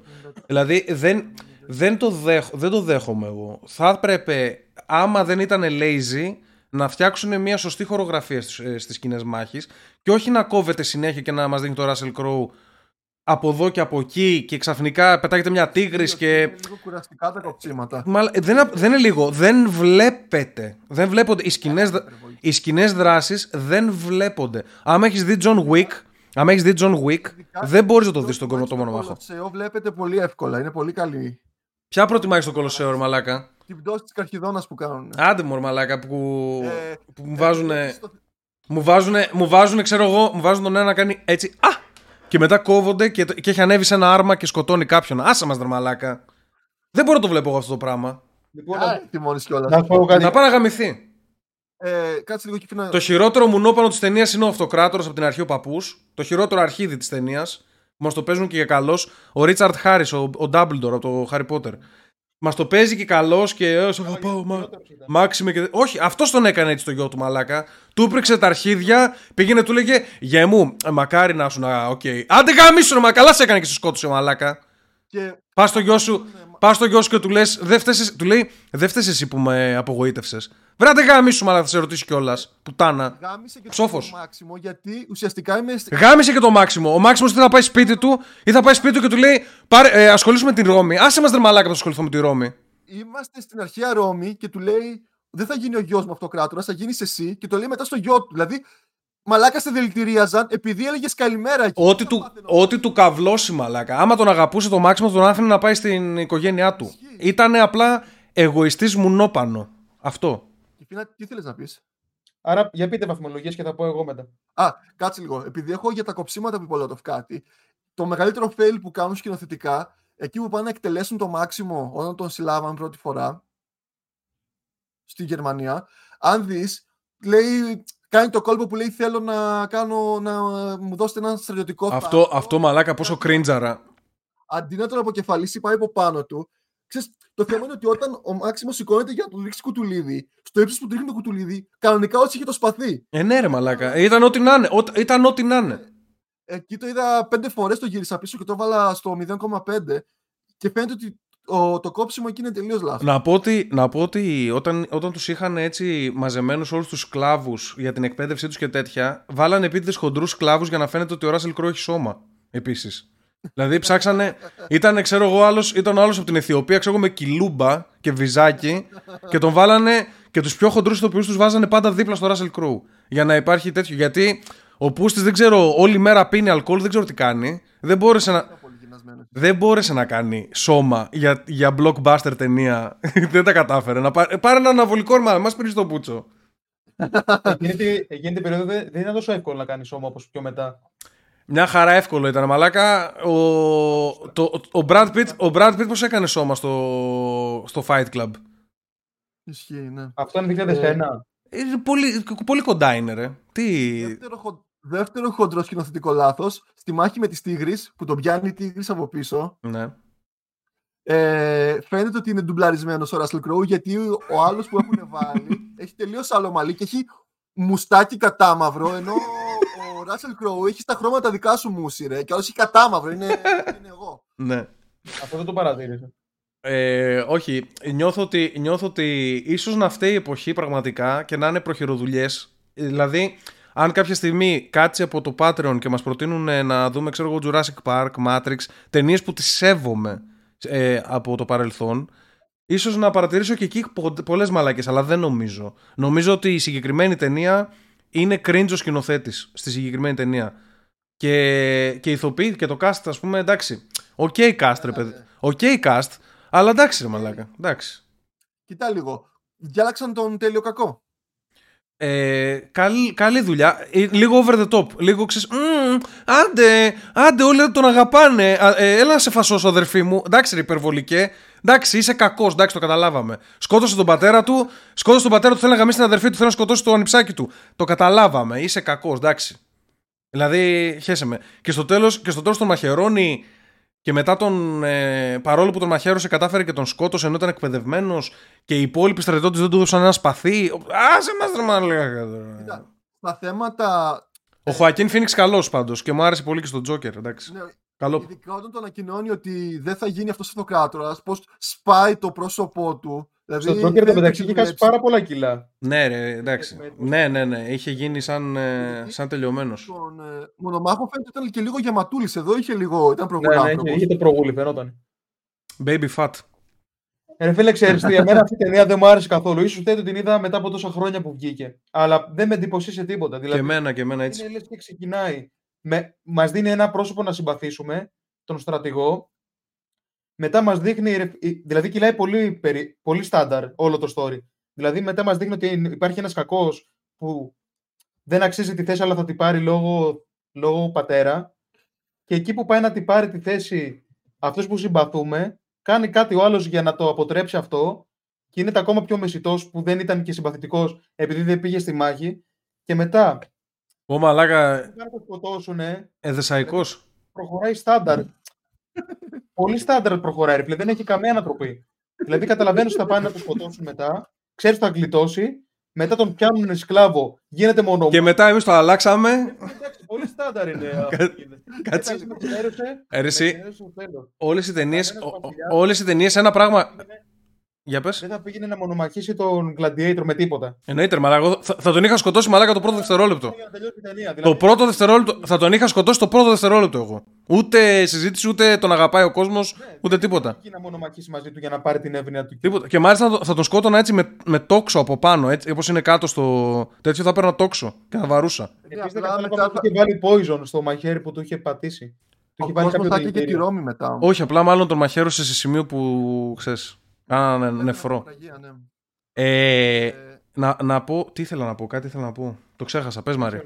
Πάντως και όλα αυτά που είπε ο Κιφίνας, ξέρεις ότι φταίει μάλλον ότι το έχουμε δει από μικρά και το αγαπημένο το Στάρφτια γι' αυτό το λόγο που το έβαζε κάθε Παρασκευή σχεδόν. Ναι. Το έχουμε δει 600 φορές. Ναι, το έχουμε δει 600 φορές. Άμα έβλεπες τώρα τον Gladiator πρώτη φορά, εγώ πιστεύω θα ενθουσιαζόσουν. Δηλαδή με την ανατροπή, ξέρω εγώ, ή κάτι τέτοιο. Κάπως. Το story είναι πολύ όμορφο. Πιάνει ωραία πράγματα. Μπορώ να πω ότι είναι λίγο handicap, ότι ήξερα τι θα γίνει, το ομολογώ, αλλά να πω ότι η ταινία, εγώ πιστεύω ότι έχει αυτό το φθηνό κόλπο ότι έχουμε ένα πρωταγωνιστή που του σκοτώνουμε αγαπημένα του πρόσωπα και αυτόματα γίνεται ωραία η ταινία. Δηλαδή όλα τα τέτοια, όλα ξεκινάνε με εκδίκηση. Όλες οι καλές ταινίες, οι γαμάτες, τα άνιμε, οι σειρές, όταν είναι κάτι, όταν του γαμάνε την οικογένεια, τους σκοτώνουν τα παιδιά και τέτοια, τότε είναι που ξεκινάει και γίνεται καλό. Το ξεκινάει με εκδίκηση πάντως. Ο Λούφι δεν θέλει να εκδικηθεί κανέναν. Ο Λούφι, ναι, εντάξει, εκείνο είναι πιο χαρό από το άνιμε. Αλλά ας πούμε, Τα άλλα άνιμε εγώ που έχω δει, πολλά άλλα άνιμε είναι το κλασικό, ρε παιδί μου, ξεκινάει, τους σκοτώνουν την οικογένεια. Στο Κιμέτσου, για παράδειγμα. Στο Κιμέτσου είναι ο Γιάιμπα. Εσείς τώρα μιλάτε μαλάκες για παιδικά. Εγώ μιλάω για άνιμε. Εγώ μιλάω για αντρικά άνιμε, μαλάκα, με δαίμονες. Το Dragon Ball είναι παιδικό. Εντάξει, το Pokemon είναι. Το Dragon Ball δεν είναι, όντως. Το Dragon Ball και One Piece δεν είναι παιδικό. Περνούσαν χέρια μέσα από θώρακα. Το Dragon Ball είναι περιβόητο για το ότι δεν έχει καλό story, by the way. Όλοι λένε ότι έχει χάλια story το Dragon Ball. Μαλάκα, αφού είναι κάθε 3 λεπτά είναι ένας δυνατός, μετά έρχεται ένας πιο δυνατός και γίνομαι εγώ πιο δυνατός και μετά έρχεται ο άλλος πιο δυνατός, δεν είναι το δυνατό. Αυτό είναι και δεν έχει αλλάξει κάτι. Ο Γκόκου ξέρεις ότι θα αναστηθεί. Είναι όλα αυτά. Ναι, ή γίνεται κάποιος άλλος το ίδιο δυνατός. Και άμα ο άλλος είναι πάρα πολύ δυνατός, μετά θα ενωθούν δύο δυνατοί για να κάνουν έναν πιο δυνατό. Σε κάποια φάση τους μετρούσαν οι κόρε με αριθμούς. Λέγανε, όχι αυτό έχει 9.000, όχι αυτό έχει 10.000. Εντάξει, ρε μαλάκα. Και στα θέματα της δύναμης το έχουν χάσει λίγο. Γιατί π.χ. ο Γκόχαν σε μια φάση. Ωραία, μην μιλάτε τώρα για Dragon Ball. Λοιπόν, κάτσε να κλείσουμε λίγο στην ταινία. Γάμισε το Dragon Ball. Οκ. Εγώ ρε φίλε αυτή την ταινία, άμα έβγαινε ίδια φέτος, με προφανώς και καλύτερα γραφικά, άμα έβγαινε το ίδιο story, φέτος θα τις βάζαμε 1-5 ρε φίλε, έτσι δεν είναι? Άμα έβγαινε τώρα θα ήταν 2 η ταινία, δεν βλέπετε τώρα. Δεν είχε κάτι που... Άκου, αν είχαν σκηνοθεσία και καλά CGI και να πιάνεις, ξέρω εγώ να δείχνεις, θυμάσαι στο Lord of the Rings που είναι ίδια εποχή, που είναι ο Λέγκολας. Τρέχει ο Γκίμλι με το άλογο και ο Λέγκολας, ή ο Άραγκον, δεν θυμάμαι. Και ο Λέγκολας πιάνει το άλογο και τεινάζεται από την άλλη μεριά και ανεβαίνει πάνω στο άλογο. Το θυμάσαι αυτό? Το θυμάμαι. Σύγκρινε αυτό το θαύμα που βλέπεις εκείνη τη στιγμή. Έχει πιάσει τα βάνη ο Άρχοντας. Ναι, μα βλέπεις αυτό το πράγμα και βλέπεις τον άλλον να κάνει και να κόβεται σκηνή και να έχει ανέβει πάνω στο άρμα που έτρεχε. Και είχε και σπαθιά από δίπλα. Κατάλαβες? Το άλογο ανέβηκε. Ανέβηκαν και πίσω στα άρματα. Σου λέω, αυτό άμα το έδειχναν ωραία, αν υπήρχε δηλαδή κάτι σαν χορευτικό με βοήθεια CGI, με βοήθεια το ένα και το άλλο και το κάνανε καλά, θα ήταν πάρα πολύ καλή ταινία. Θα ήταν πάρα πολύ καλή ταινία. Δεν έχω πρόβλημα με, πώς το λένε, με το σενάριο της ταινίας. Είπαμε, το σενάριο είναι αυτόματα καλό για την εκδίκηση. Έχω πρόβλημα τεχνικά με την ταινία. Και φίνα δεν ξέρω αν κόψανε, νομίζω δεν κόψανε. Εμένα δεν με εντυπωσίασε η φίλη ταινία. Ούτε εγώ. Κι εγώ την είδα με λιγότερο ενδιαφέρον από όλες όσες έχουμε δει μέχρι στιγμής, νομίζω. Τι λες, ρε? Για μένα έχει το πιο πολύ ενδιαφέρον, παρόλο που ήξερα τι θα γίνει. Εντάξει, καλό είναι αυτό. Διαφωνούμε, ρε παιδί μου. Θα μας πει και το chat, άμα την έχει δει κάποιος πρόσφατα. Εγώ νιώθω είναι, ξέρεις, εκεί 6,5, κάτι τέτοιο. Εγώ νομίζω δεν θα την ξαναβλέπω ποτέ αυτή. Εγώ δεν την ξαναβλέπω, να παγαμηθεί. Λοιπόν, εγώ ήρθα με πρόθεση εδώ να δώσω ένα 8. Όταν ήμουν μωρό, κάτσε, μην επηρεαστείς, μην φας πυρπρέσουρο, ό,τι θες να πεις θα πεις. Τώρα θα με καμίσατε. Όταν ήμουν μωρό, δεν αντιλαμβανόμουν ότι πω μαλάκα, εδώ το κόψαν. Κάνουνε κάτι για να με κορυδέψουνε. Δεν το αντιλαμβανόμουν. Έλεγα κόβει κεφάλια! Ήμουν έτσι. Αλλιώς τότε. Τώρα καταλαβαίνω. Κάνα λίγο τεμπέλικα δηλαδή που το κόβανε. Είναι full τεμπέλικα. Είναι δηλαδή. Τα κοπτήματα είναι πολύ πολλά και άσχημα. Οι σκηνές μάχης ήταν απέσιες. Μηδέν χορογραφία, μόνο edit, τίποτα άλλο. Δεν υπάρχει ολόκληρη σκηνή μάχης, δηλαδή να δεις συνεχόμενο. Είναι όλα cut, ναι, τίποτα δεν είναι. Ναι, ακριβώς. Δεν κρατάει τίποτα παραπάνω από 1 δευτερόλεπτο, 2 δευτερόλεπτα, τίποτα. Το κάνει πολύ άσχημο. Λοιπόν, γενικά έχουμε δει Goodfellas, Λέον.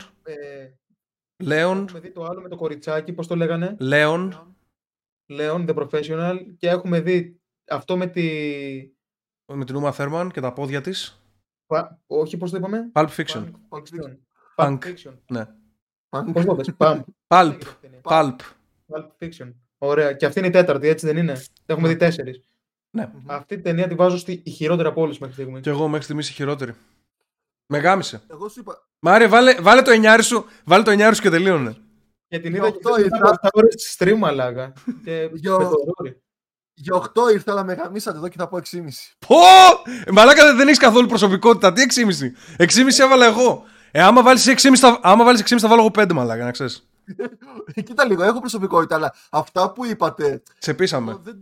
Δεν τα έβλεπα. Τα έβλεπα, αλλά δεν τα θεωρούσα τόσο ψεγάδια μπροστά στο. Μα εγώ νευρίαζα, το βλέπα και έλεγα πω, μα γαμήθηκε η ταινία, δεν το πιστεύω. Ήμουν έτσι. Και έλεγα ότι δεν μου άρεσε η μάχη, εντάξει. Μου άρεσε μόνο το strategy. Τη το δίνω για το strategy, για καλά τι πέσανε από πίσω. Με τα άλογα. και το είχε σχεδιάσει έτσι. Και ουσιαστικά... Σιγά το strategy, μαλάκα. Όλοι οι στρατοί αυτό κάνανε μια ζωή. Πάντα όλοι οι στρατοί είχαν πεζικό μπροστά, τοξότες πίσω, άλογα από γύρω-γύρω να φλανκάρουνε. Πάντα, όλοι οι στρατοί. Σιγά το τέτοιο. Για τον Μπούτσο. Μεγαλέξανδρος. Δεν ξέρω, εγώ τους βάζω ένα 4. Μεγαλέξανδρος, μαλάκα. Καινοτόμησε τους γάμισε όλους. 4 ο Κιφίνας, 5 εγώ, 6,5 ο Μάριος. Την γαμίσαμε την ταινία, Κολομάριε. Εγώ ήρθα καπλωμένος εδώ με την ταινία και εσείς με ρίξετε στα τάρτα. Μ' αρέσουν οι ταινίες που έχουν έτσι μάχη και ξύλο. Δηλαδή δεν είναι ότι δεν μ' αρέσει για αυτό το λόγο. Δεν μ' αρέσει για αυτά που είδα. Άμα σου αρέσουν οι ταινίες που έχει μάχη και ξύλο, δεν θα σου αρέσει η επόμενη Κιφίνα. Να σου πω ότι ήταν από τις αγαπημένες μου. Μ' άρεσε πάρα πολύ οι μάχες που είχε. Εντάξει, είναι πιο σύγχρονο, εννοείται. Όλα ρε. Μέχρι ακόμα και τον Game of Thrones που είχε cringe μάχες, είχε καλές μάχες σε σχέση με αυτό. Έχει να δείξει. Σκηνοθετικά τουλάχιστον. Λοιπόν, η επόμενη ταινία είναι το 12 Angry Men, 12 ένορκοι. Και είναι ασπρόμαυρη, και φίνα επειδή το παρήγγειλες. Δεν βλέπω. Άκουσα με λίγο. Είναι ταινιάρα, χωρίς πλάκα. Ήταν η αγαπημένη μου ταινία μέχρι πριν από 2 χρόνια. Δεν θυμάμαι τώρα. Επειδή έχω καιρό να τη δω, θα την ξαναδώ για να δω άμα παραμένει η αγαπημένη μου ταινία. Αλλά ήταν, σου λέω, ήταν πάρα πολύ καλή ταινία. Πώς την είπες? 12 Angry Men, 12 ένορκοι. Νομίζω είναι νούμερο 5 όλων των εποχών. Του 50 ταινία θα με βάλεις να δω, ρε μαλάκα. Είσαι σοβαρός? Δεν σε βάζω εγώ, σε βάζουν αυτοί που σε πληρώνουν, μπρο. Δεν τη βλέπω αυτή. Θα τη δεις. θα σε ρωτήσουμε λεπτομέρειες. Καλύτερα να βλέπαμε το Σόρα, ρε μαλάκα. Ρε βλάκα, είναι πάρα πολύ ωραία ταινία. Είναι όλη ταινία. Άκουσε με λίγο. Είναι όλοι μέσα σε ένα δωμάτιο διαδραματίζεται. Δεν βγαίνουν καν από το χώρο, από το δωμάτιο. Οπότε το γεγονός ότι είναι ασπρόμαυρη δεν είναι κακό. Δηλαδή δεν θα βγει έξω στον δρόμο να δεις κάτι. Να δεις κάποιον ντυμένο δεινόσαυρο ή κάτι τέτοιο. Θα έχουμε αναγούλες μάλλον. Εγώ πιστεύω θα σας αρέσει εσάς πάρα πολύ και τους δύο. Και εμένα δεν θα μου αρέσει τόσο. Αυτό πιστεύω τώρα. Έτσι θα νιώσω λίγο ότι είναι social justice, κάτι τέτοιο. Πώς το είπες, 12 ενορκή. 12 ενορκή. 12 Angry Men είναι το τέτοιο. Το premise της ταινίας είναι... Ο άλλος λέει τώρα δεν ξέρω τι σημαίνει ένορκη. Δεν καμιέστε. Να δω τις κριτικές και θα πω ότι και καλά το είδα. Άρα θα έρθεις εδώ και θα πεις amazing best movie of all time και εγώ θα σου πω τι σου άρεσε. Και θα πεις... Θα κάνεις έτσι. Θα βγάλεις τα σκατά σου και θα τα πετάξεις στην κάμερα. Είναι σαν να μου πας να πω βουγιουκλάκι, ρε μαλάκα. Γιατί, και βουγιουκλάκι θα δούμε κάποια στιγμή. Γιατί, τι κακό έχει. Γιατί βάζεις τις ιδέες, ρε ηλίθιοι. Ρε, τέτοιο το θέμα μου. Ο Κιφίνας τι. Δεν μπορώ να πάω σπρώμα πριν ταινία. Θα μπορέσεις. Είναι το τέτοιο του Patreon. Ρε φίλε, έχουμε εξελιχθεί. Δεν θα γυρνάμε στα παλιά. Μαλάκα. Εδώ τι λέει. Τι άλλο θα πει. Το γύρισε σε φιλοσοφικό ζήτημα για να ξεγλιστρήσει ο Πουστράκος, μαλάκα. Αλλά δεν θα δούμε Ben Hur επειδή γαμάει. Το Ben Hur εγώ δεν το βλέπω γιατί είναι 40 ώρες, μαλάκα. Δεν το βλέπω. Παγαμηθεί.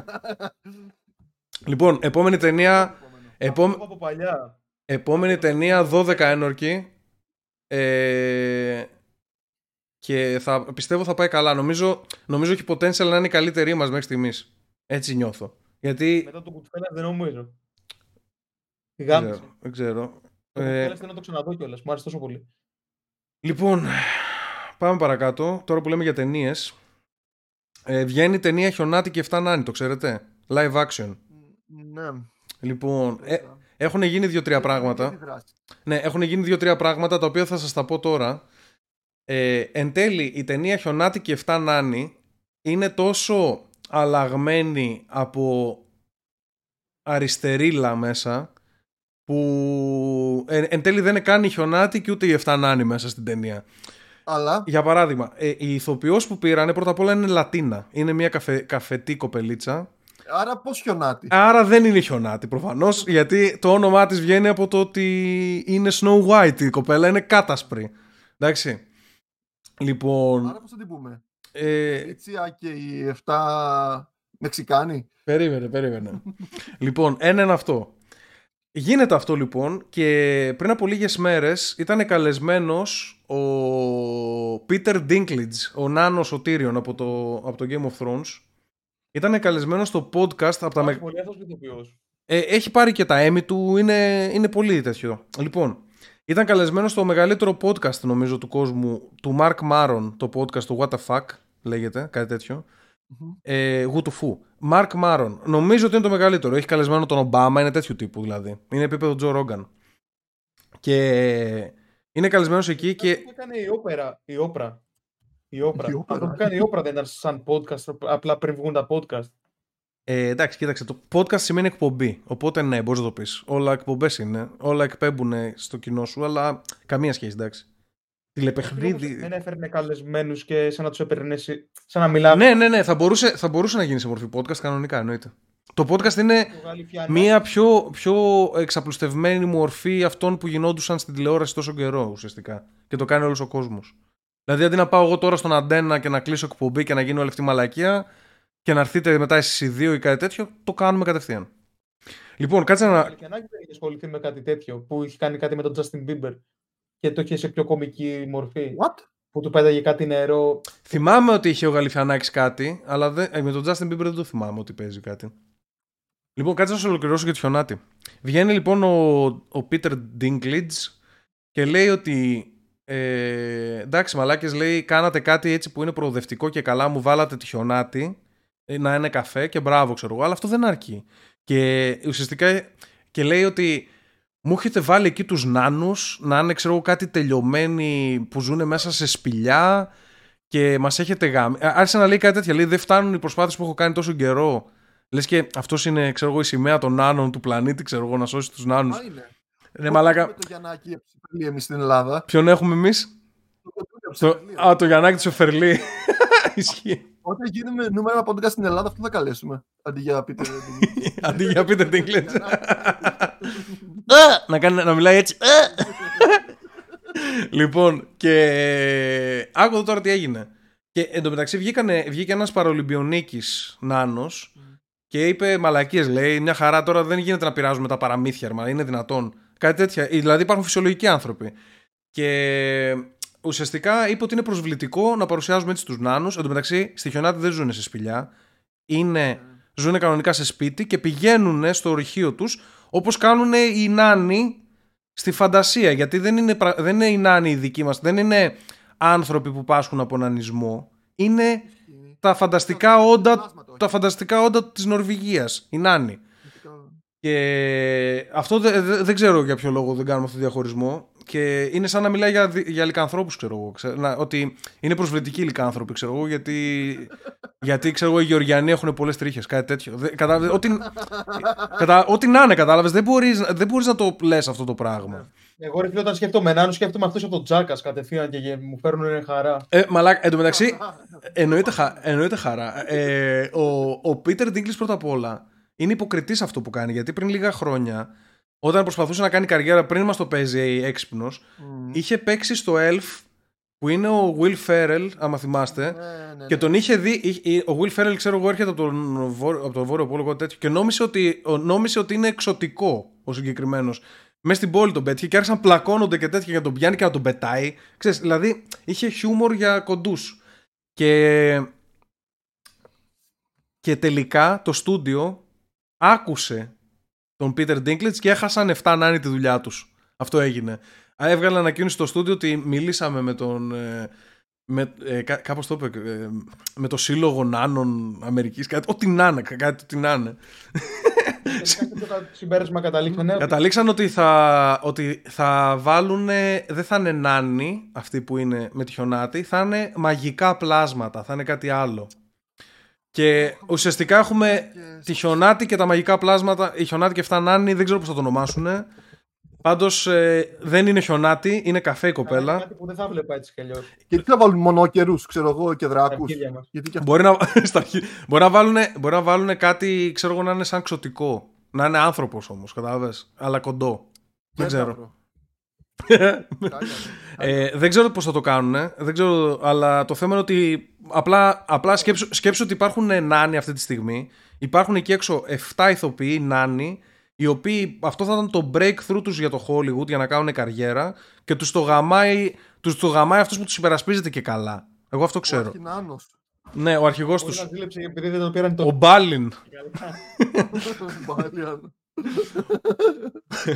Ο Μπρόνσμπιρντ από το WoW. Ό,τι να είναι, μαλάκα. Δεν υπάρχει συσχετισμός. Οτιδήποτε είναι κοντό δεν σημαίνει ότι μιλάμε για τους δικούς μας νάνους. Υπάρχουν τα gnomes. Πρόσφατα πάλι ωραία κοιμωμένη κάτι μια ταινία. Πρόσφατα, πριν κάποια χρόνια λίγα. Βγήκε και Χιονάτη παίζει να βγήκε. Με τον Θόρ που έπαιζε. Ναι. Τα παντρέψαν όλα μαζί, τα βάλανε. Και Ρομπέντο Δασόν βγήκε με τον Russell Crowe. Ήταν όλα χάλια, όλα αυτά έχουν 5 βαθμολογία. Σε λίγα χρόνια θα φάει μπαν και το παραμύθι. Έτσι πως πάμε. Όλα ρε. Το παραμύθι ήδη έχει φάει μπαν, εντάξει. Έχει πολύ σεξιστικά πρότυπα και τέτοια. Και το παραμύθι γενικά σαν κόνσεπτ. Το να λέμε παραμύθια. Ή της Χιονάτης. Όλα. Γιατί? Γιατί όλα έχουν ξέρω, κάτι σεξιστικό, κάτι ρατσιστικό, κάτι που μπορείς να πεις να προσβάλλεις. Το θέμα είναι όλοι τα βλέπαμε, αλλά δεν γίναμε σεξιστές, ρε πούστη μου. Δηλαδή και εγώ έχω δει. Μα εννοείται, βλακίες είναι αυτά, ρε. Εννοείται ότι είναι βλακίες αυτά. Είναι τρελοί άνθρωποι. Σκέψτε ότι ταυτίζουν τον εαυτό τους με ένα μαγικό πλάσμα επειδή είναι κοντοί και οι δύο. Ξέρετε, εγώ όταν ήμουν σαν παιδί, όταν έβλεπα κάτι, δεν σκεφτόμουν κάτι αρνητικό. Έβλεπα απλά το show, την ιστορία, την ιδέα. Ακριβώς. Που είχε ανελοποιήσει. Και εγώ όταν ήμουν μικρός. Εγώ δεν είχα καταλάβει τίποτα ρατσιστικό όταν το βλέπα μικρό. Εννοείται, μα μια χαρά είναι ο Αλαντίν στην ταινία. Και τώρα διαβάζω. Επειδή κλέβει και είναι καφέ. Μαλάκα, επειδή κλέβει και είναι καφέ, πρέπει να το κάνουμε θέμα να πούμε ότι. Όπα! Δεν έχει γίνει ποτέ αυτό! Διάβασα ότι και καλά. Έπρεπε να είναι να έχει το ίδιο χρώμα δέρματος με τον κακό, αλλά επειδή είναι ο καλός, το κάνανε πιο ανοιχτόχρωμο. Εγώ, σαν παιδί, αυτό δεν το είχα σκεφτεί καν ότι παίζει. Στα περνάνε στο υποσυνείδητο για να γίνεις ρατσιστής, ρε μαλάκα. Δεν το καταλαβαίνεις τι κάνουνε. Όχι ότι ο άλλος είναι 60 χρονών, μάγος, κάτω από την έρημο 60 χρόνια και ο Αλαντίν είναι νέο παιδί, και ότι όσο γερνάς γίνεσαι όλο πιο σκατιάρης. Τέλος πάντων, δεν πειράζει. Εν τω μεταξύ, το Αλαντίν, ξέρετε ότι αλλάξανε και το τίτλο τραγουδιών του, έτσι. Το original τραγούδι του Αλαντίν έλεγε ότι, ξέρω εγώ. Είναι...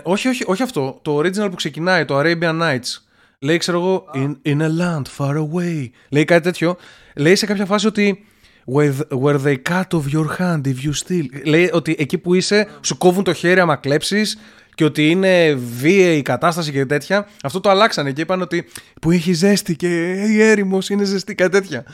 Το πήρανε και το αλλάξανε στη σύγχρονη. Εγώ θυμάμαι το original όμως. Ή όχι. Εσύ δεν το θυμάσαι γιατί το είδες στα ελληνικά. Εγώ σου λέω το. Και στο ελληνικό το κάνω. Το τραγούδι που είπες, εγώ κάτι μου θυμίζει αυτό. Θα χάσεις το χέρι σου. Είναι στιγμές μαγικές, νύχτες αραβικές. Θα χάσεις το χέρι σου. Τραγούδα και εσύ λίγο, μαλάκα. Και εκεί μέσα λέει Αλάχου Ακμπάρ φωνάζουν και κάνουν βομβιστικές επιθέσεις. Το ελληνικό. 72 παρθενές περιμένουν τους τρομοκρατές. Κάτω η Αμερική. Κάτω το ΝΑΤΟ. Γάμο τους κουφάρς. Τι είπες Κυβίνα, δεν σ' άκουσα. Τραγουδούσα. Είναι πολύ κρίντσα μεταγλωτισμένα τραγούδια. Μέχρι και τα πόδια μου. Εμένα μου αρέσουν πάρα πολύ. Και τώρα θα σου τραγουδήσω, μαλάκα, μα συνεχίσεις έτσι. Πρόσεχε. Το είχαν γαμίσει με το καπέδι Drake το μεταγλωτισμένο. Το είχαν λούσει. Τραγουδάρα είναι. Τραγουδάρα είναι το One Piece. Έλα ρε, ούτε τα ονόματα του φτάνουν. Στο κυνήγι του θησαυρού. Πάμε τώρα, παιδιά. Disney. Είναι όλα γαμάτα τα μεταγλωτισμένα τα τραγούδια. Όλα. Γιατί έχουν και καλές φωνές. Ναι, γιατί παίρνουν τραγουδιστές, μαλάκα. Δεν βάζουν τους ηθοποιούς. Ναι, και αυτό είναι πολύ καλά τα τραγούδια. Έχει το τρέχω και μπορώ. Ποιο ήταν αυτό, ρε. Αυτό είναι στο Dragon Ball. Dragon Ball ήταν αυτό. Ναι. Θα σ' αναζητήσω Dragon Ball. Αυτό είναι. Όμοια μέχρι την κουζίνα. Τρέχα, εμείς θα τραγουδάμε μέχρι να γυρίσεις. Ελπίζω όταν γυρίσουν να έχετε σταματήσει το τραγούδι. Θα τα πούμε όλα τώρα. Στις αλήθεια στα ποτάμια Dragon Ball. Στου μυστηρίου τα σκοτάδια Dragon Ball. Σας ζητώ. Ένα κοριτσάκι που δεν έχει φωνή μετά. Ο τραγουδιστής ήταν κακός. Ναι, ναι. Δεν ήταν καλός εκεί. Νόμιζα ότι ήταν ο Πανούσης, αλλά δεν είναι ο Πανούσης. Είναι ένας άλλος. Πραγματικά είναι ο Πανούσης. Πρέπει να πήραν ένα πολύ κακό συγκρότημα και να τους βάλουν να τους πούνε. Πάρε το τραγούδι, το γαμάτο και τραγουδίστε το. Το καλύτερο τραγούδι είναι του Ηρακλή. Το I will go the distance, το ελληνικό. Δεν θα φοβηθώ, θα τη βρω τη λύση. Είναι, νομίζω είναι σχοινάς, νομίζω. Νομίζω είναι σχοινάς. Πάντα θα νίκω. Πάντως, εγώ το θεωρώ το γλυκιά ζωή. Και αυτό είναι πολύ ωραίο κομμάτι, εντάξει. Αυτό μου το χάλασαν, οι ροζ ακρίδες. Ναι, ισχύει, ναι. Κάτι λέει, θα σου γάμισω το μουνί, κάτι τέτοια λέει. Γλυκιά ψωλή. Γλυκιά ψωλή. Και της Μουλά είναι καλό. Θα σε κάνω άντρα εγώ. Ναι, ωραίο είναι. Λίγο σεξιστ, αλλά καλή προσπάθεια. Θα σε κάνω μικρή άντρα εγώ. Μουλάνε το μεταξύ παίζει, να το είδα πρώτη φορά πριν ένα χρόνο, κάτι τέτοιο. Δεν το είχα δει ποτέ. Ναι. Δεν το είχα δει ποτέ. Εμένα μου άρεσε ο Δράκος. Ο βιαστής ο Φιλιππίδης. Ο Δράκος στο... Ο Φιλιππίδης έπαιζε το βιαστή. Όχι το βιαστή, έπαιζε το Δράκο. Το βιαστή τον έκανε IRL. Ο Μούσου, πώς τον λέγανε. Ο Μούσου. Το παιδικό ρε μαλάκα. Μου άρεσε αυτό το δρακάκι. Απλά να ξέρεις ότι... It is what it is. Ο μαύρος ηθοποιός, ο πρώτος έτσι ο χιουμορίστας, με το κενό στα δόντια. Κατάλαβα ποιον λες, απλά δεν θυμάμαι το όνομά του. Που παίζει και το γάιδαρο στο Σρεκ. Ναι. Dr. Doolittle. Ναι, δεν πρόκειται. Τώρα στα σχόλια θα έχουν γράψει. Κανένα σχόλιο, εδώ είμαι. Dr. Doolittle, ταινία. Είναι... Γιατί μου βγάζει το Robert Downey Jr. Α, βγήκε πρόσφατα, γάμο. 1987, παντώ. Μαλάκα, δεν το πιστεύω, δεν μπορώ να το βρω. Είμαι τόσο άχρηστος, δεν μπορώ να το βρω με τίποτα. Γιατί δεν μπορώ να τον βρω. Ήταν πάρα πολύ καλό stand-up comedian κιόλας. Πέτει μέρθι με βλάκα, πάντα γάιδαρος κάτι. Α, ναι, δεν το σκέφτηκα να πατήσω γάιδαρος κάτι. Τρελέ κι εσύ. Μαλάκα, πού να θυμάμαι εγώ ότι μου βγάλαν ταινία με τον Robert Downey Jr., ο Dr. Doolittle. Δεν γαμιάστε όλοι. Πρέπει σε λίγο να βγάλω το τοστάκι από την τοστιέρα, να μου το θυμίσετε. Θα στο θυμίσουμε. Λοιπόν, ένα comic book τώρα πρόσφατα. Αυτός που βγάζει το Punisher. Ξέρετε ότι η βιομηχανία των comic είναι ακόμα χειρότερη από τη βιομηχανία του Hollywood. Έχει εδώ και καιρό δηλαδή που βγάζει, ξέρω εγώ, όποιος είναι καινούριο σούπερ ήρωας πρέπει να είναι απαραίτητα LGBT γυναίκα με αναπηρία και μπλε μαλλιά για να είναι σούπερ ήρωας πλέον. Μόνο αυτό είναι ότι ο Σούπερμαν είναι γκέι πλέον. Όλοι είναι και γυναίκες είναι. Ο Θόρ είναι γυναίκα. Αυτά, τέλος πάντων, δεν μας νοιάζουν αυτά. Τώρα άκου τι γίνεται. Εσύ τι, εσύ θα επιλέξεις να γαμίσεις ο Σούπερμαν. Πρέπει να γαμίσει η γυναίκα. Συγγνώμη, εγώ δεν έχω πρόβλημα. Ο Σούπερμαν πρώτα απ' όλα όποιο θέλει θα γαμάει. Όποιο θέλει θα γαμάει, είναι πολύ δυνατός. Όταν ήταν φτιαγμένο, έτσι ήταν το στυλ ότι... Δεν είναι ο Σούπερμαν, είναι ο ανιψιός του. Ο ανιψιός του Σούπερμαν είναι ο γιος του. Ο γιος του Σούπερμαν πρέπει να είναι, που είναι γκέι τώρα πρόσφατα. Βασικά είναι bi, έτσι λένε. Λοιπόν, άκου εδώ τώρα. Σε πρόσφατα. Σε τώρα κόμικ που βγαίνουν αυτή την περίοδο, εσύ. Λοιπόν, αυτός που έγραψε το Punisher, Μάριε, είναι... Έκανε και ένα κόμικ τώρα, το οποίο είναι υπέρ της αστυνομίας. Λέγεται The Blue Line το συγκεκριμένο κόμικ. Και αυτός ο συγκεκριμένος δεν είναι... ξέρω εγώ... Δεν θα μου αρέσει γιατί έφαγε άκυρο από όλες τις εταιρείες και δεν τον επιτρέπει κανένας να το εκδώσει. Εσύ λίγο, επειδή πριν μου είπες κάτι. Ναι. Σούπερμαν και αυτά συνεχίζουν και βγαίνει ακόμα όπως το One Piece που βγαίνει κάθε Κυριακή π.χ. Ναι, απλά τα έχουν πάρει άλλοι. Ας πούμε το One Piece... Το έχει ο Όντα και δεν αλλάζει αυτό. Και συνεχίζει το αρχικό όραμα του Όντα, το One Piece. Γιατί δεν θα προλάβει να... Όχι ρε, μικρός είναι ο Όντα. Πόσο είναι ρε. Μικρός είναι. 50 κάτι νομίζω είναι. Τώρα θα πει, δεν βρίσκω τον Όντα. 47 χρονών είναι και άμα τον δεις είναι σαν 31, κάτι τέτοιο. Τι λες, δηλαδή πότε έγραψε το One Piece? 20 χρονών, 23. Δεν παίζει κάτι. Γιατί ρε μαλακά, ο Ματ Στον και ο Τρέι Πάρκερ πώς βγάλανε το One Piece, το South Park στα 20 τους. και πήρας έκαψε την κουζίνα. Γιατί... και ο Μασάσι Κισιμότο είναι 47 χρονών που έχει κάνει το... που έχει κάνει το Ναρούτο. Πότε βγήκε το... Ρε μαλάκα, είναι οι Ιάπωνες, καταλαβαίνεις, δεν έχουν κάτι άλλο να κάνουν από το να σχεδιάζουνε. Ψέματα, είναι σαν τους Αφρικάνους που λένε ψέματα για την Ελληνική. Όχι. Δεν έχουν κάτι να κάνουν. Δεν έχουν ψυχή, δεν έχουν προσωπικότητα. Απλά δουλεύουν όλη μέρα από τα 13 τους. Είναι θεοί. Θα βλέπουμε One Piece μέχρι το 2057, αυτό μου λες? Όχι, πλησιάζει το τέλος, είπε ο Όντα. Έχει κανένα 2-3 άρκα ακόμα θα έχει. Έτσι είπε και την άλλη φορά και φτάσαμε 2000. Έτσι είπε και την άλλη φορά. Ότι να είναι.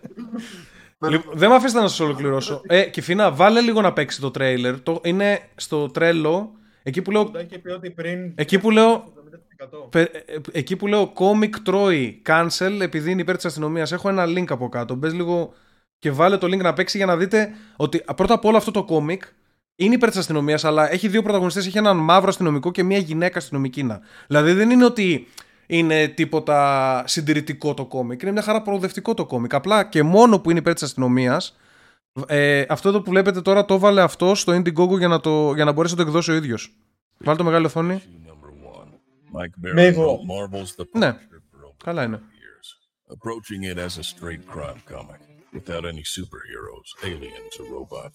Over the course of 60 issues, Baron elevated the gritty anti-hero into one of the most popular and enduring characters in the Marvel Comics universe. Now he brings that same ultra-realistic intensity to his latest graphic novel, Thin Blue Line. In the middle of a long, hot summer, a police shooting ignites the city. Activists, opportunists, and provocateurs descend to riot, loot, burn, and kill. Αμερική πιο πολύ. Και η officer είναι επίσης Ισπανίδα. Δηλαδή δεν έχει ούτε καν λευκούς.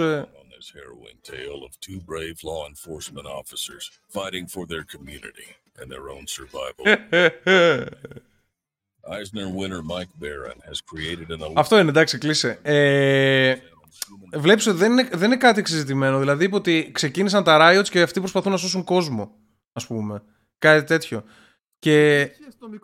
τι φάτσα ήταν αυτός που πετάει? Αυτός είναι συνεργάτης αστυνομικός, ο οποίος βοήθησαν για να το γράψει αυτός που το πάνισερ, για να του δώσει κάποια στοιχεία, ρε παιδί, πώς λειτουργεί η φάση. Και είναι όλα cancel. Όλα cancel. Και τώρα που λέμε για cancel, ίσως να έρθει η ώρα να πούμε και για τον Κοψιάλη. Why not? Κάτσε, είναι μιούτο και Φίνας γιατί τρώει. Βασικά θα πνιγεί. Έλα, για πες. Για τους influencers. Και εκεί Κοψιάλη για αυτούς. Θα περιμένω να φας, γιατί εσύ ξέρεις όλες τις πληροφορίες για αυτά. Να πω εγώ για άλλο ένα cancel που πάμε να κάνουμε. Η Λατινοπούλου ήταν απάντηση στην διαφήμιση της Παντέν που είχαμε δει την προηγούμενη φορά που συζητήσαμε. Mm-hmm. Είπε, ξέρω εγώ, ότι αν ήμασταν όλοι γκέι θα έμπαινε η Τουρκία, κάτι τέτοια. Λοιπόν, και ο ένας από αυτούς που είναι εκεί, ο drag queen, ο Θέμης Θεοχάρογλου, ή αλλιώς Holy Grace, είναι αυτός με την περούκα στο τέλος. Mm-hmm. Είπε ότι η απάντησή του ήταν ότι η Λατινοπούλου πρέπει να διαβάζει πάρα πολύ Χίτλερ. Πρέπει να έχει το κομμωδίνο της στο αγών μου. Κάτι τέτοια είπε. Οπότε cancel για τη Λατινοπούλου. Αυτή είναι μαλάκα, το Twitter έχει τρελαθεί ωραία αυτή την περίοδο. Έχουν χαζέψει πάρα πολύ στο Twitter. Μήπως θα φτιάξω και εγώ Twitter να βλέπω κοτσομπολιά. Καλά είναι, ναι. Εσύ θα ακολουθήσεις και όλους αυτούς που πρέπει να ακολουθήσεις. Τώρα έχει γίνει πολύ meta το Twitter, δεν ξέρω για ποιο λόγο. Δηλαδή παντού hashtag το ένα. Στην Αμερική πάντα ήταν, ναι. Στην Ελλάδα ποτέ. Εδώ σχεδόν να φτιάξω το TikTok. Και τι θα κάνεις, μαλάκα? Θα βάζεις τη μουσική να παίζει και θα χορεύεις για 3 δευτερόλεπτα. Τι θα κάνεις? Σκέφτηκα να κάνω highlights όπως έκανα στο YouTube. Αλλά να τα βάζω στο TikTok αντί για YouTube. Τα highlights είναι ok, ρε παιδί μου, αλλά δεν είναι TikTok. Είναι μικρά βιντεάκια. Δηλαδή 30 δευτερόλεπτα μια τρολιά, ξέρω. Άμα έχεις καλά highlights και είσαι full διάσημος. Γιατί νομίζω ότι το κάνουν πιο εύκολα share. Όσο πιο μικρό είναι κάτι, τόσο πιο εύκολα το κάνει share. Λοιπόν, Μάριε, με το Φουρτιώτη και τη Νέα Δημοκρατία τι κατά έγινε? Τι είναι αυτό που λες? Έχει ξεκινήσει ολόκληρο μπιφ τώρα. Ουσιαστικά πάλι Twitter είναι η φάση. Ανεβάζει κάτι τουιταρίσματα ο Φουρτιώτης που ψιλοαπειλεί τη Νέα Δημοκρατία. Τέτοια φάση είναι. Και έχει ανεβάσει αυτό screenshot που μιλούσε με τον Γεραπετρίτη, που ήταν υπουργός επικρατείας. Okay. Και τι, τους απειλείως τι, ότι έχω σκάνδαλα και θα σας γαμίσω, ας πούμε. Ναι, ότι σε φάση μιλούσα μαζί του για κάποιες δικές μου υποθέσεις και ήμασταν σε ανοιχτή επικοινωνία. Ευρεούστ, γλυκούλη. Υπάρχει και screenshot που έλεγε, είχε κάνει ουσιαστικά στο κανάλι του ο Φουρσιώτης ένα αφιέρωμα στο Γεραπετρίτη, ανερχόμενος πολιτικός κλπ. Και είχε στείλει απάντηση ο Γεραπετρίτης, ευχαριστώ πολύ, να έχετε καλή χρονιά και κάτι τέτοια. Φουλ τυπικά πράγματα. Ναι. Προσπαθούν τώρα να πλασάρουν. Στο Twitter έγραψε ο Φουρχιώτης, ελάτε να ρωτήσετε με ένα κύριε Τσίπρα, ποιος γνωρίζει ο κύριος Γεραπετρίτης και τι συνεργασίες είχε η Νέα Δημοκρατία και τέτοια. Δεν ξέρω, δεν ακούστηκε καθόλου και αυτό το θέμα. Βέβαια τώρα ήταν, δεν ήταν slow news week, έγιναν πολλά πράγματα αυτή τη βδομάδα. Οπότε δεν ξέρω τι τέτοιο. Με το εσύ παρακολούθησες καθόλου το cancel που προσπαθούν να ρίξουν στον κοψιάλι, Μάρια? Ναι. Πώς σου φαίνεται σαν αυτή η φάση? Και βλέπαμε πριν με τον Κιφίνα Super Kiki. Ακούγαμε Super Kiki μισή ώρα. Το πρόλαβα. Το που άνοιξα τα ακουστικά γκάρια. Super Kiki καλά τα έλεγε από αυτά που ακούσαμε. Ναι, απλά φωνάζει πάρα πολύ και δεν χρειάζεται. Και το πρόσωπό της φωνάζει πάρα πολύ και δεν χρειάζεται. Ισχύει και δεν χρειάζεται. Και το μαλλί της φωνάζει πάρα πολύ και δεν χρειάζεται. Αλλά τέλος πάντων. Εντάξει. Φαίνεται full στοχοποιημένο όλο αυτό. Να πάρουν κάποιες δηλώσεις του Κοψιάλη. Φαίνεται τον περιμένα στη γωνία. Μαλάκα δεν είπε τίποτα. Δεν έκανε καν κάποιες δηλώσεις. Ναι. Βγήκε και υποστήριξε ανοιχτά τον φίλο του. Ωραία, είπε ότι δεν ήταν στην Ελλάδα. Ναι, αλλά δεν ήταν κάθετος σε φάση κάτι. Είπε ότι σέβομαι τον βιασμό, ναι, πιστεύουμε την κοπέλα. Απλά ο συγκεκριμένος που ακούγεται από κάποιους δεν ήταν. Αυτό δηλαδή. Ναι. Δεν έκανε καμία νήξη ότι η κοπέλα λέει ψέματα ή κάτι τέτοιο. Ναι, μα δεν σου είπα ότι είναι λάθος ο Κοψιάλης. Ολόσωστος. Ο Κοψιάλης είναι ολόσωστος. Απλά τον περιμέναν στη γωνία για να βρουν ένα ψεγάδι και να αρχίσουν να βαράνε. Τώρα βλέπαμε την Κική αυτή, και η οποία δεν ήξερα καν πώς έγινε διάσημη. Μου έλεγε ο Κιφίνας κάτι ότι αυτή μπήκε φυλακή και μετά πήγε στον. Πώς το είπες, Κιφίνα? Στον Αρναούτογλου. Ναι. Πριν από αυτό είχε γίνει διάσημη από Instagram, TikTok, που ήταν σερβιτόρα σε μαγαζιά στα Εξάρχεια, νομίζω. Αυτό που κάνει στα YouTube δηλαδή. Στο YouTube, ναι, εκεί δεν ξέρω θυμάμαι που ήταν. Και απλά, ξέρεις, ήταν πώς έκανε το σκύλος μου είναι κέικ πριν 20 χρόνια. Ναι. Που έκραζε, έκανε τέτοια σε μικρά stories. Αλλά για να σου μαλάκα που θα αρχίσει να μου φύσεις τα 20 λεπτά πεταμένα. Και εγκάλισε, είχε rage βιντεάκια ρε, από δουλειά. Δηλαδή σαν το Netflix, σαν το Λαμπρόπουλος σε γυναικείο, ναι. Ήταν. Ναι, τέτοια φάση. Ήταν όλα τα βιντεάκια με rage. Θέλετε να κάνουμε μια παρένθεση και να μιλήσω για 2 λεπτά για τα βυζιά του Λαμπρόπουλου? Ναι. Θα γίνει και segment αυτό. Δεν έχω. Ναι, θα το γράψει κάτω στα timestamps. Δεν παρακολουθώ Λαμπρόπουλο γενικά. Εντάξει, και όλος ο πλανήτης παρακολουθεί Λαμπρόπουλο. Όλοι τον θαυμάζουν. Όλοι λένε ότι είναι πάρα πολύ αστείος, έχει πάρα πολύ comedy και τέτοια. Τότε που έβγαζε αυτό με τα μαλλιά το περίεργο, όλη η Ελλάδα το παρακολουθούσε και γελούσανε με αυτά. Εγώ ποτέ δεν το χάρηκα πραγματικά αυτό το χιούμορ, αλλά εντάξει, το καταλαβαίνω. Μέχρι που κούρασε. Αλλά κάτι που θαυμάζω πάρα πολύ στο Λαμπρόπουλο είναι τα βυζιά του. Τα θαυμάζω πάρα πολύ τα βυζιά του. Και εξηγούμε. Ο Λαμπρόπουλος, ενώ είναι 400 κιλά φάλαινα για άνθρωπο, και άσε το κεφάλι. Απλά εξηγώ, απλά παρατήρηση. Είναι κυριολεκτικά φάλαινα το παιδί. Λοιπόν, ενώ είναι πάνχοντρος, είχα δει ένα βιντεάκι του που κάθεται και παίζει PlayStation γυμνός, χωρίς μπλούζα, και είναι με την Κρεμλίδου, αν δεν κάνω λάθος, το βίντεο, κάτι τέτοιο. Αυτοί οι δύο. Ναι. Και μαλάκα δεν έχει καθόλου βυζιά. Ενώ είναι 200 κιλά, έχει στήθος σαν τον Brad Pitt. Τι? Άρα έχει και κάτι κοινό με την Κρεμλίδου. Ναι. Έχουν και δύο κολάρα και δεν έχουν βυζιά, κάτι τέτοιο. Λοιπόν, άκου το τώρα. Είναι το αντίθετο της γυναικομαστίας. Σκέψου, υπάρχουν άτομα που από 75 κιλά πάνω 82 κιλά και κατευθείαν γκλουπ πετάγεται μια μαλακιά και γίνει σε ρεζίλ. Δεν μπορείς να βάλεις μπλούζα. Και το έβλεπα μαλάκα και δεν το πίστευα. Έλεγα, κάτσε ρε μαλάκα, αυτό έχει κάνει αφαίρεση στήθους. Δεν μπορούσα να το καταλάβω. Δείτε, άμα θέλετε, ψάξτε αυτό το βίντεο που παίζει PlayStation και είναι η Κρεμλίδου και καλά τον ενοχλεί. Κάποιο είναι η γκόμενά του και τον ενοχλεί.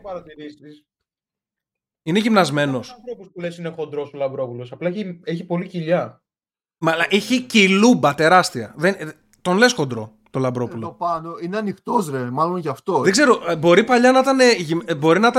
Μπορεί να ήταν στο στίβο παλιά, δεν ξέρω τι έκανε. Πάντως έχει το αντίθετο της γυναικομαστίας. Εκεί που υπάρχουν άτομα που είναι λεπτά με βυζάκια, αυτός είναι θεόχοντρος με μηδέν βυζιά. Συγχαρητήρα στο Λαμπρόπουλο. Και να πω, πω κιόλας ότι καλύτερα να σε έτσι παρά να σε το άλλο. Δηλαδή, το χειρότερο εμφανισιακά πάνω στον άντρα, ας πούμε, πέρα από αυτά τα πλάγια ας πούμε, που κάνεις, και τα βυζιά είναι το χειρότερο πράγμα που βλέπεις σε ένα χοντρό. Μου το έχουν πει κοπέλες, όχι για μένα. Μου είπανε, αν είχες αυτά ρε μπρο, κάτι τέτοιο. Όχι. Γιατί περίεργο. Ας μας πούνε οι κοπέλες από κάτω. Να έχει μεγάλα βυζιά ο άντρας. Ναι. Από μας σκεφτείς, ένα μεγάλο ποσοστό κοπέλες δεν έχουν πρόβλημα να κάνουν κάτι με γυναίκα. Ή θα γινόταν πάλι το γυρνάμε στο ότι ο Κιφίνας είναι γκέι αυτή τη στιγμή. Πάλι εκεί γυρνάει εδώ. Άμα το γυρίσεις στο ποσοστό, μπορεί μια κοπέλα να θέλει να κάνει την αρχή της με έναν άντρα με μεγάλα βυζιά πριν το γυρίσει τελείως σε γυναίκα. Ωραία Κιφίνα, τι γαμιόλης που είσαι. Να την κλείσουμε την παρένθεση, πάμε στον κοψιάλι. Ωραία, ναι, απλά συγχαρητήρια στο Λαμπρόπουλο για τα βυζιά του. Πρέπει να είναι το timestamp, πάμε στον κοψιάλι. Εγώ είδα... Ένα φυλάκι πετούσα, μπράβο, πραγματικά respect. Την άλλη που μοιάζει... Που έπαιζε τέλος πάντων στους Σταύρους στη Ρέζα Ζαΐμη, πώς τη λένε που την ξεχνάω συνέχεια. Εκεί έπαιζαν 70 κοπέλες. Έλα ρε, που έπαιζε τη σατανίστρια. Που είναι τώρα... Τη δασκάλα, όχι, η δασκάλα είναι αυτή. Ναι, τη δασκάλα, την ξεχνάω. Μουτίδου. Ναι. Η Μουτίδου, ναι, που βγήκε και αυτή και ήταν με το μέρος του Κοψιάλη, που είπε ουσιαστικά ότι είμαστε σε μια περίοδο ανθρωποφαγίας. Περιμένουν οποιοδήποτε διάσημο ή κάποιον που έχει αναγνώριση ή λεφτά, οτιδήποτε, στην πρώτη στραβή, ας το πω, χωρίς να είναι καν στραβή. Ναι, να τον γαμίσουν. Κανονικά να τον γαμίσουν. Ρε, την άλλη την κική τη λέγανε φασίστρο και ομοφοβική και τέτοια. Για να καταλάβεις. Δηλαδή, απλά κάποια άτομα έχουν αυτή την πικρία επειδή ο άλλος βγάζει λεφτά. Και αυτοί γυρνάνε τη δουλειά κουρασμένοι και βγάζουν 600 ευρώ, και ο άλλος βγάζει 600 ευρώ τη μέρα ενώ δεν δουλεύει. Δεν μπορούν με τίποτα να το διαχειριστούν αυτό το πράγμα και να το δεχτούν. Θέλουν να του κάνουν τη ζωή όσο πιο κόλαση γίνεται για να υπάρξει μια ισορροπία. Προσπαθούν να υπάρξει αυτό, τίποτα άλλο. Και φάνηκε full, δηλαδή τώρα να κατηγορείς αυτά τα άτομα ότι δηλαδή πήγαν στον Κοψιάλι, είδανε ποιος έχει follow και ποιοι τον έχουν follow, και αυτοί ας πούμε φάγανε cancel by proxy άτομα τα οποία δεν έχουν καμία σχέση. Και έλεγαν, ας πούμε, στην Κική και στον Κοψιάλη, έλεγαν ότι για τις φωτιές βγήκατε, είπατε, για τις πλημμύρες είπατε, γι' αυτό γιατί δεν βγήκατε να πείτε. Λες και πρέπει να βγεις να πεις για ένα πράγμα που έχει δικαστική διαμάχη και δεν ξέρουμε καν τι έχει γίνει. Είναι από πίσω, και έλεγε, και παρένθεση, να πω το πιο σοβαρό πράγμα στην υπόθεση. Η Κική έλεγε ότι, μαλάκες, εγώ σας υπερασπίζομαι, ξέρω εγώ, είστε κάποιοι που έχετε κάποιες συγκεκριμένες ταυτότητες και σας υπερασπίζομαι, και εσείς έχετε πέσει για να με γαμίσετε αυτή τη στιγμή, και στέλνουν και στη μάνα της να πεθάνεις, ξέρεις, κάνουν τέτοια full. Εντάξει, αυτά είναι τα ακραία που συμβαίνουν. Συμβαίνουν όμως, καταλαβαίνεις. Υπάρχουν δηλαδή, υπάρχει μερίδα που το κάνει. Γενικά ο κόσμος δεν έχει αρχίσει, και δεν ξέρω αν το λες ζήλια αυτό, αλλά βγάζει την κακία τους σε αυτούς τους συγκεκριμένους, τους influencers. Πάρα πολύ, φάνηκε πάρα πολύ. Εδώ οι άλλοι ήταν βιαστές. Και βγάζανε πανί ότι είναι πλουσιόπαιδα βιαστές. Δηλαδή πρέπει να ασχοληθούμε με το ότι έχουν λεφτά, γιατί μας τσούζει κάτι. Για πες, Μάρια. Μέχρι και ο Θέμικον, που είναι αντιδραστικός και στη φάση του, βγήκε και υποστήριξε ανοιχτά τον Κοψιάλη. Είπε ότι εμένα με στήριξε. Είστε δύσκολοι. Μην είστε μαλάκες και κράζετε με το παραμικρό και πάτε να γαμίσετε ανθρώπους. Όχι, πραγματικά είναι. Εγώ πιστεύω. Απλά γενικά Κοψιάλη και την Κική, πολλοί τους λένε σκουπίδια. Εντάξει, μπορεί να μην τους συμπαθεί ο κόσμος, ρε φίλε, αλλά το θέμα είναι ότι πέσανε όλοι πάνω τους και αρχίσαν να τους κατηγορούν. Να τους κατηγορήσεις για κάτι που να έχει legit κριτική όμως. Άμα τους πεις σκουπίδι, πες τους σκουπίδι. Ότι ξέρω εγώ, το περιεχόμενό σου και αυτά που προωθείς είναι για τον Μπούτσο. Ναι, κάτι τέτοιο. Αλλά όχι να λες τώρα να τον βγάζεις, να προσπαθείς να τον κάνεις cancel και να το λες φασίστα και ότι είναι σεξιστής ή κάτι τέτοιο. Και ότι είναι υπέρ του βιασμού, ας πούμε. Έχουν υποθεί πολλές μαλακίες. Αυτός που έφερε τα θέματα στη δημοσιότητα, ο Γιόνης. Σε μια φάση, βασικά ο Κοψιάλης βρισκόταν σε συνεργασία με το Κούμπο. Το ήξερες. Ναι. Και κάτι άκουσα ότι ακυρώθηκε αυτό. Ναι, και πριν ακυρωθεί βγήκε και τους έκραζε τους Αντοκούμπο και έλεγε ντροπή σας που συνεργάζεστε ακόμα με αυτό. Αλλά αυτό και είπε και άλλα για του Αντοκούμπο. Λέγεται ναι. Αποχαιρετάζει την Ελλάδα. Γάμισε το αυτό στο κοιτέρμα. Ναι, το πήγε μετά το άλλο, έκανε επίσης και στο κοιτέρμα. Ότι ντροπή, ότι μην πω και για εσάς κάποια πράγματα που. Τον Γιάννη τον είπε ντροπή που δεν έχει τεχνική, που δεν ξέρει μπάσκετ. Έμαθε, μην νομίζεις. Ναι, έμαθε, αλλά όχι πολύ. Αλλά έμαθε. Δεν είναι κακός. Ο καλύτερος παίζει στον κόσμο. Αυτό που λένε θα αρχίσει να κράζει τώρα τους πάντες για να διατηρήσει το κοινό που έχει μαζέψει. Ισχύει, ναι. Εγώ πιστεύω ότι είναι και λίγο. Βγούνε μπροστά του τη γαμίσανε. Εγώ πιστεύω ότι. Όταν έχουμε 40.000 άτομα, πιστεύω ότι. Ας πούμε, μιλάω για την Κική τώρα στην τύχη. Ή 500.000 που έχει ο Κοψιάλης. Ο Κοψιάλης παίζει ένα νούμερο 1 στην Ελλάδα. Ναι, οκ. Okay. Εγώ, παιδιά, βλέπω το YouTube. Να ξέρετε, δεν ξέρω τα κόλπα. Λοιπόν, ωραία, ο Κοψιάλης έχει 1 εκατομμύριο. Μιλάμε για τον μεγαλύτερο influencer στην Ελλάδα. Ξέρει ο Κοψιάλης πάρα πολύ καλά ότι ό,τι και να γίνει, όποια θέση και να πάρει, κάποιοι θα τον κράξουν. Πιστεύω λοιπόν ότι, για να κάνω και λίγο, όχι το συνήγορο του διαβόλου, τον κατήγορο του διαβόλου αυτή τη στιγμή, πιστεύω ότι, περίμενε, και ο Κοψιάλης και η Κική, πιστεύω ότι θυματοποιούνται αυτή τη στιγμή λίγο παραπάνω. Ενώ ξέρουν ότι γίνονται αυτά τα πράγματα, τώρα τα βγάζουν πιο πολύ προς τα έξω, με αγανάκτηση, ρε παιδί μου, για να θυματοποιηθούν. Άμα τον έχουν υποκοπήσει τόσοι πολλοί χιλιάδες. Μα αυτό ούτως ή άλλως είναι τόσοι πολλοί χιλιάδες. Κάτι έπρεπε να πει. Δηλαδή, ό,τι και να έβγαινε, κάτι θα έφταιγε πάλι. Μα, ναι, αυτό λέω ότι και το ξέρει αυτό, κατάλαβες. Δηλαδή, έχει 1 εκατομμύριο followers. Ό,τι και να βγάλει. Άμα βγάλει μια φωτογραφία με ένα μπλε χρώμα, τίποτα άλλο, θα γίνει της πουτάνας. Κάποιος θα τον κράξει. Κάποιος θα πει ότι είναι Ιλουμινάτη, ότι είναι φασίστας. Να κλαφτεί τώρα θα τον γαμούσανε. Δεν υπήρχε επιστροφή, έπρεπε να. Ναι, αυτό λέω. Θυματοποιούνται, πιστεύω, για να. Σαν άμυνα, ρε παιδί μου, σαν προστασία. Γιατί αυτό είναι που μετράει αυτή τη στιγμή. Αλλά overall δεν έχουν κανένα άδικο. Και ως συνήθως ο όχλος είναι που έχει το άδικο. Είναι πολύ σύνηθες αυτό, να μαζεύονται εκατομμύρια κόσμου και να κράζουν έναν διάσημο και να έχουν αυτοί το άδικο. Πάρα πολύ σύνηθες. Γιατί δεν έχουν τα δεδομένα, δεν έχουν τις γνώσεις για το πώς λειτουργεί η κατάσταση. Κάποιος που θα το κατηγορεί στην αρχή, όπως έκανε ο Γιώνης τώρα σε αυτή την περίπτωση. Μπορεί να μην το ερευνήσουν καν, να διαβάσουν ένα τίτλο. Δηλαδή μπορεί να πήρε ένα αριστερό site, ξέρω εγώ, και να γράψε «Ο Κοψιάλης υπερασπίστηκε τους βιαστές». Να γράψε αυτό. Ενώ δεν ισχύει. Και απλά όλοι αυτοί να διάβασαν μόνο αυτό τον τίτλο και κανένας να μην πήρε αυτά τα 5 δευτερόλεπτα να δει όντως τι είπε ο Κοψιάλης. Και από πίσω όλοι δημιουργείται ένα τέτοιο, ρε παιδί μου, χιονοστιβάδα effect, τέλος πάντων, και στο τέλος δεν μπορείς να πιστέψεις ότι είναι όλα ψέματα, κατάλαβες. Για πέταμα όλα τα παιδιά. Λοιπόν, το θέμα είναι ότι είτε τους συμπαθούμε είτε όχι, το θέμα είναι άμα να τους κατηγορούμε να έχουμε δίκιο. Αυτό. Σαν εμένα δηλαδή, κάπως με τις θέκλες. Γιατί point by point τους γαμάς και ψύχραμα. Δεν χρειάζεται τέτοιο. Λοιπόν, και άλλο ένα cancel σημαντικό. Ο Νίλ Γιάνγκ, ο τραγουδιστής, ένας παππούς είναι αυτός με κιθάρα κάτι. Πολύ γνωστός. Βγήκε πριν από λίγες μέρες και είπε στο Spotify ότι άμα δεν βασικά λέει, κατεβάστε μου τα τραγούδια, άμα δεν κατεβάσετε το podcast του Τζο Ρόγκαν. Το Spotify, θυμίζω ότι έκανε συμβόλαιο με τον Τζο Ρόγκαν για 100 κάτι εκατομμύρια. Δηλαδή τον πήρα από το YouTube με 110 εκατομμύρια, κάτι τέτοιο, για να πάει στο Spotify αποκλειστικά. Είναι δηλαδή όλο το brand του Spotify είναι ο Ρόγκαν αυτή τη στιγμή. Και ο Ρόγκαν φέρνει διάφορους. Ο Τζο Ρόγκαν. Ποιος είναι ο Ρόγκαν, ρώτησες, θα το γαμίσω, μαλάκα. Ναι. Ποιος είναι, ρε μαλάκα. Ο Τζο Ρόγκαν. Ποιος είναι, ρε μαλάκα. Ο πιο γνωστός άνθρωπος στον πλανήτη. Ισχύει. Ο Elon Musk είναι ο πιο γνωστός. Όχι. Ο Elon Musk πάει καλεσμένος στον Τζο Ρόγκαν και λέει συγγνώμη να σκουπίσω τα πόδια μου στην πόρτα. Τζο Ρόγκαν. Δεν ξέρει τον Τζο Ρόγκαν. Απίστευτος. Αυτό είναι το καλύτερο podcaster, μαλάκα, όλων των εποχών. Το καλύτερο εντός εισαγωγικών, εντάξει. Τώρα τελευταία λοιπόν. Έγραψα Τζον Ρόγκαν και μου βγάλε ένα γίγαντα. Αφού έγραψες Τζον. Τζο σου λέω. Τζόι. Τζόε. Τζον Ρόγκαν. Για κάτσε να τον δω αυτόν. Ένα γίγαντα το Τζον Ρόγκαν. Δεν τον ξέρω. Πρώτη φορά τον βλέπω. Μαλάκα!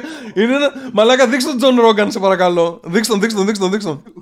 Ούτε καν σαν μίμ δεν τον ξέρει τώρα. Μαλάκα, είναι τέλειος. Ο Τζον Ρόγκαν είναι καλύτερος από τον Τζον Ρόγκαν. Μαλάκα, το πιστεύω το βλέπω αυτό το πράγμα. Δεν είναι απλά γίγαντας, Μαρία. Έχει πολλά η φωτογραφία.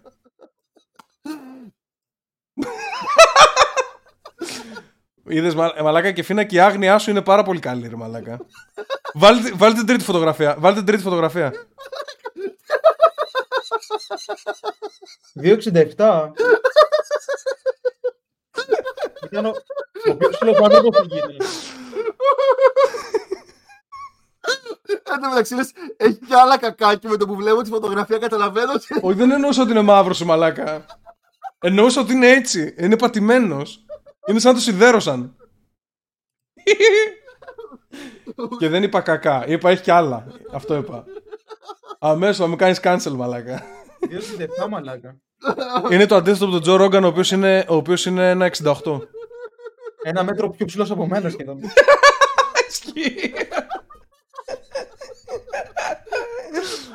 Αυτός είναι που χαίρει στις φυλάκες, μαλάκα, και λέγαμε τι γίνεται. Αυτό ήταν λύθηκε.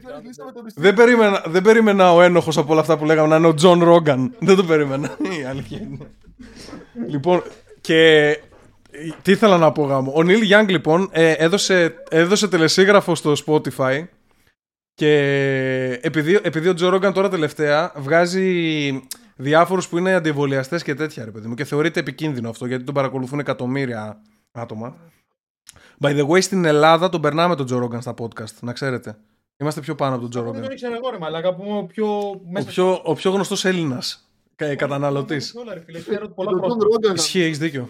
Και τι θέλω να πω, και το Spotify εν τέλει. Και το Spotify πήρε τη θέση του Τζο Ρόγκαν και έκανε ban τον Νίλ Γιάνγκ, επειδή είπε, ξέρω εγώ, ότι κάντε ban τον Τζο Ρόγκαν. Εννοείται. 110 εκατομμύρια δώσανε. Ναι, ρε μαλάκα. Το θέμα είναι ότι επειδή παρακολουθείς εσύ lot of podcast, δεν σημαίνει ότι όλος ο κόσμος ξέρει ονόματα. Περίμενε.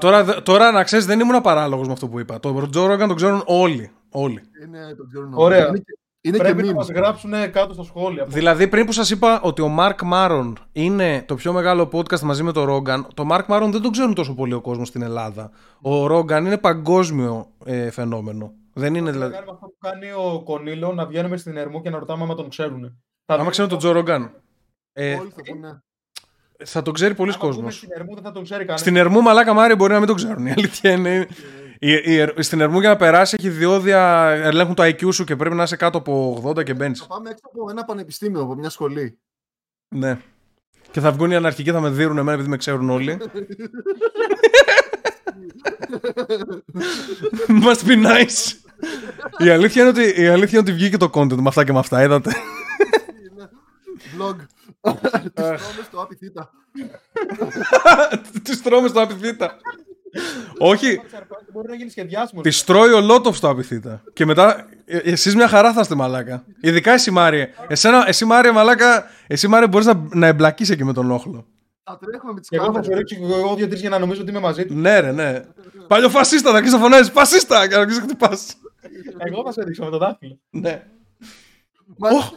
Όχ, ο Λότοφ! Και δεν θα με ξέρουν. Αυτός είχε πει ότι είναι υπέρ της αστυνομίας στα πανεπιστήμια, σε ένα podcast. Ναι. Προβολή στο φωγέ. Λοιπόν, θα σας διαβάσω κάτι που είδα σαν έρευνα που βγήκε πρόσφατα. Αφορά τις σχέσεις αντρών και γυναικών. Ελπίζω να μην καταλήξουμε σε παρτούζες, αλλά πάμε να σας πω. Καταδικασμένοι. Λοιπόν, η έρευνα έδειξε, αυτό έγινε στη Βρετανία, το 50% των ανδρών, 50,2% των ανδρών στην Βρετανία, ναι, παραδέχονται ότι λένε ψέματα καθημερινά. Εντάξει, το πιστεύουμε αυτό το στατιστικό αρχικά? Δηλαδή χθες και σήμερα είπατε ένα ψέμα? Δεν πρόλαβα. Εγώ η αλήθεια είναι δεν έχω κόσμο γύρω μου. Σίγουρα λέω ψέματα. Με το που έχω άτομο δίπλα μου, σίγουρα θα αρχίσω να λέω ψέματα. Ξέρεις τι. Μπορεί απλά να μην λες ψέματα, απλά να μην λες και την αλήθεια. Αυτό μετράει σαν να λες ψέματα. Μετράει ψέμα, ναι. Είναι lie by omission το συγκεκριμένο. Έτσι λέγεται. Μα είναι, όχι, είναι σαν να αποφεύγεις μία απάντηση, μία ερώτηση. Είναι ψέμα δια της αποφυγής. Lie by omission. Άρα εντάξει. Είναι. Τέλος πάντων, αυτό ισχύει για το τέτοιο. 36% των γυναικών επίσης λένε ψέματα. Αυτό είναι η στατιστική. Τώρα αυτό το παραδέχονται οι ίδιοι. Άρα οι γυναίκες λένε λιγότερα ψέματα από τους άντρες. Λέει. Αλλά ταυτόχρονα από κάτω δείχνει και τη βαρύτητα των ψεμάτων. Δηλαδή, ποιοι λένε σημαντικά ψέματα. Οι άντρες λοιπόν λέμε ψέματα για όλες τις μαλακίες. Ότι μας καρφωθεί για να μην ασχοληθούμε, θα πούμε ένα ψεματάκι. Οι γυναίκες λένε πολύ πιο στοχευμένα ψέματα και θα σας διαβάσω κάποια στατιστικά. Αυτό το είχε κάνει εντωμεταξύ ο Chris Rock. Είχε πει ένα αστείο. Είχε πει ότι οι άντρες λένε ψέματα πολλά, οι γυναίκες λένε λιγότερα. Αλλά ο άντρας λέει, θα σου πει ψέμα ότι δεν πήγα στο κλαμπ. Αυτό είναι το ψέμα του άντρα. Η γυναίκα θα σου πει το παιδί είναι δικό σου. Λοιπόν, ακούστε τώρα εδώ. 10% των γυναικών στην Αγγλία δεν ξέρουν ποιανού είναι το παιδί τους. 10% των γυναικών στην Αγγλία δεν ξέρουν ποιανού είναι το δικό τους παιδί. Ποιανού είναι, δεν ξέρουν. Είναι πολύ μεγάλο ποσοστό. Είναι πάρα πολύ μεγάλο ποσοστό. Τι λέτε, είναι όλα μπάσταρδα. Γαμιούνται με κόσμο και δεν ξέρουν καν ποιος είναι ο πατέρας. Μετά έχουμε 8%. Ποιος το φορτώνεται. Εδώ έχουμε, περίμενε. 8% θα πούνε ψέματα στον άντρα τους για αυτό το πράγμα. 8%. Μαλάκα, δεν έχω χειρότερο. 4% των παιδιών μεγαλώνουν με πατέρα που δεν είναι ο βιολογικός τους πατέρας. 4%. Ναι, 4% των παιδιών. Πάρα πολύ. Άμα κάτι δεν θα ήθελα στη ζωή μου να γίνω είναι αυτό το 4%, στοργίζομαι. Γι' αυτό το βάλω. Να μεγαλώνεις παιδί άλλου, μαλάκα, Σκέψου, μαλάκα. Και όχι απλά παιδί άλλου. Είναι και ο άλλος που σου κεράτωσε. Είναι ο άλλος που σου κεράτωσε με τη γυναίκα σου που σου κεράτωσε. Δηλαδή δεν είναι ότι μεγαλώνεις, υιοθέτησες. Δεν είναι ότι υιοθέτησες. Είναι ότι ο άλλος έχισε και τα πληρώνεις. 4%. 4%. Πολύ μεγάλο, πολύ μεγάλο. Πάρα πολύ μεγάλο ποσοστό. Και ντροπή στα κορίτσια που έχουν γίνει έτσι. Παλιότερα δεν ήταν έτσι η κατάσταση. Το χειρότερό σου είναι αυτό, Κιφίνα. Είπες. Τι θα το έκανες. Να το έκανα, τι εννοείς. Άμα δεν το ξέρω, θα το έκανα. Περίμενε. Θα ήθελα να ζεις μια ζωή που να ξέρει. Και να μαθαίνεις στο τέλος, ξέρω, όταν πηγαίνει 20 το παιδί, ότι δεν είναι τελικά δικό σου. Δεν σου γαμιέται εκεί η ζωή. Θα πέθαινα εκείνη τη στιγμή από τη στεναχώρια μου. Καρδιά, έτσι, μπαμ.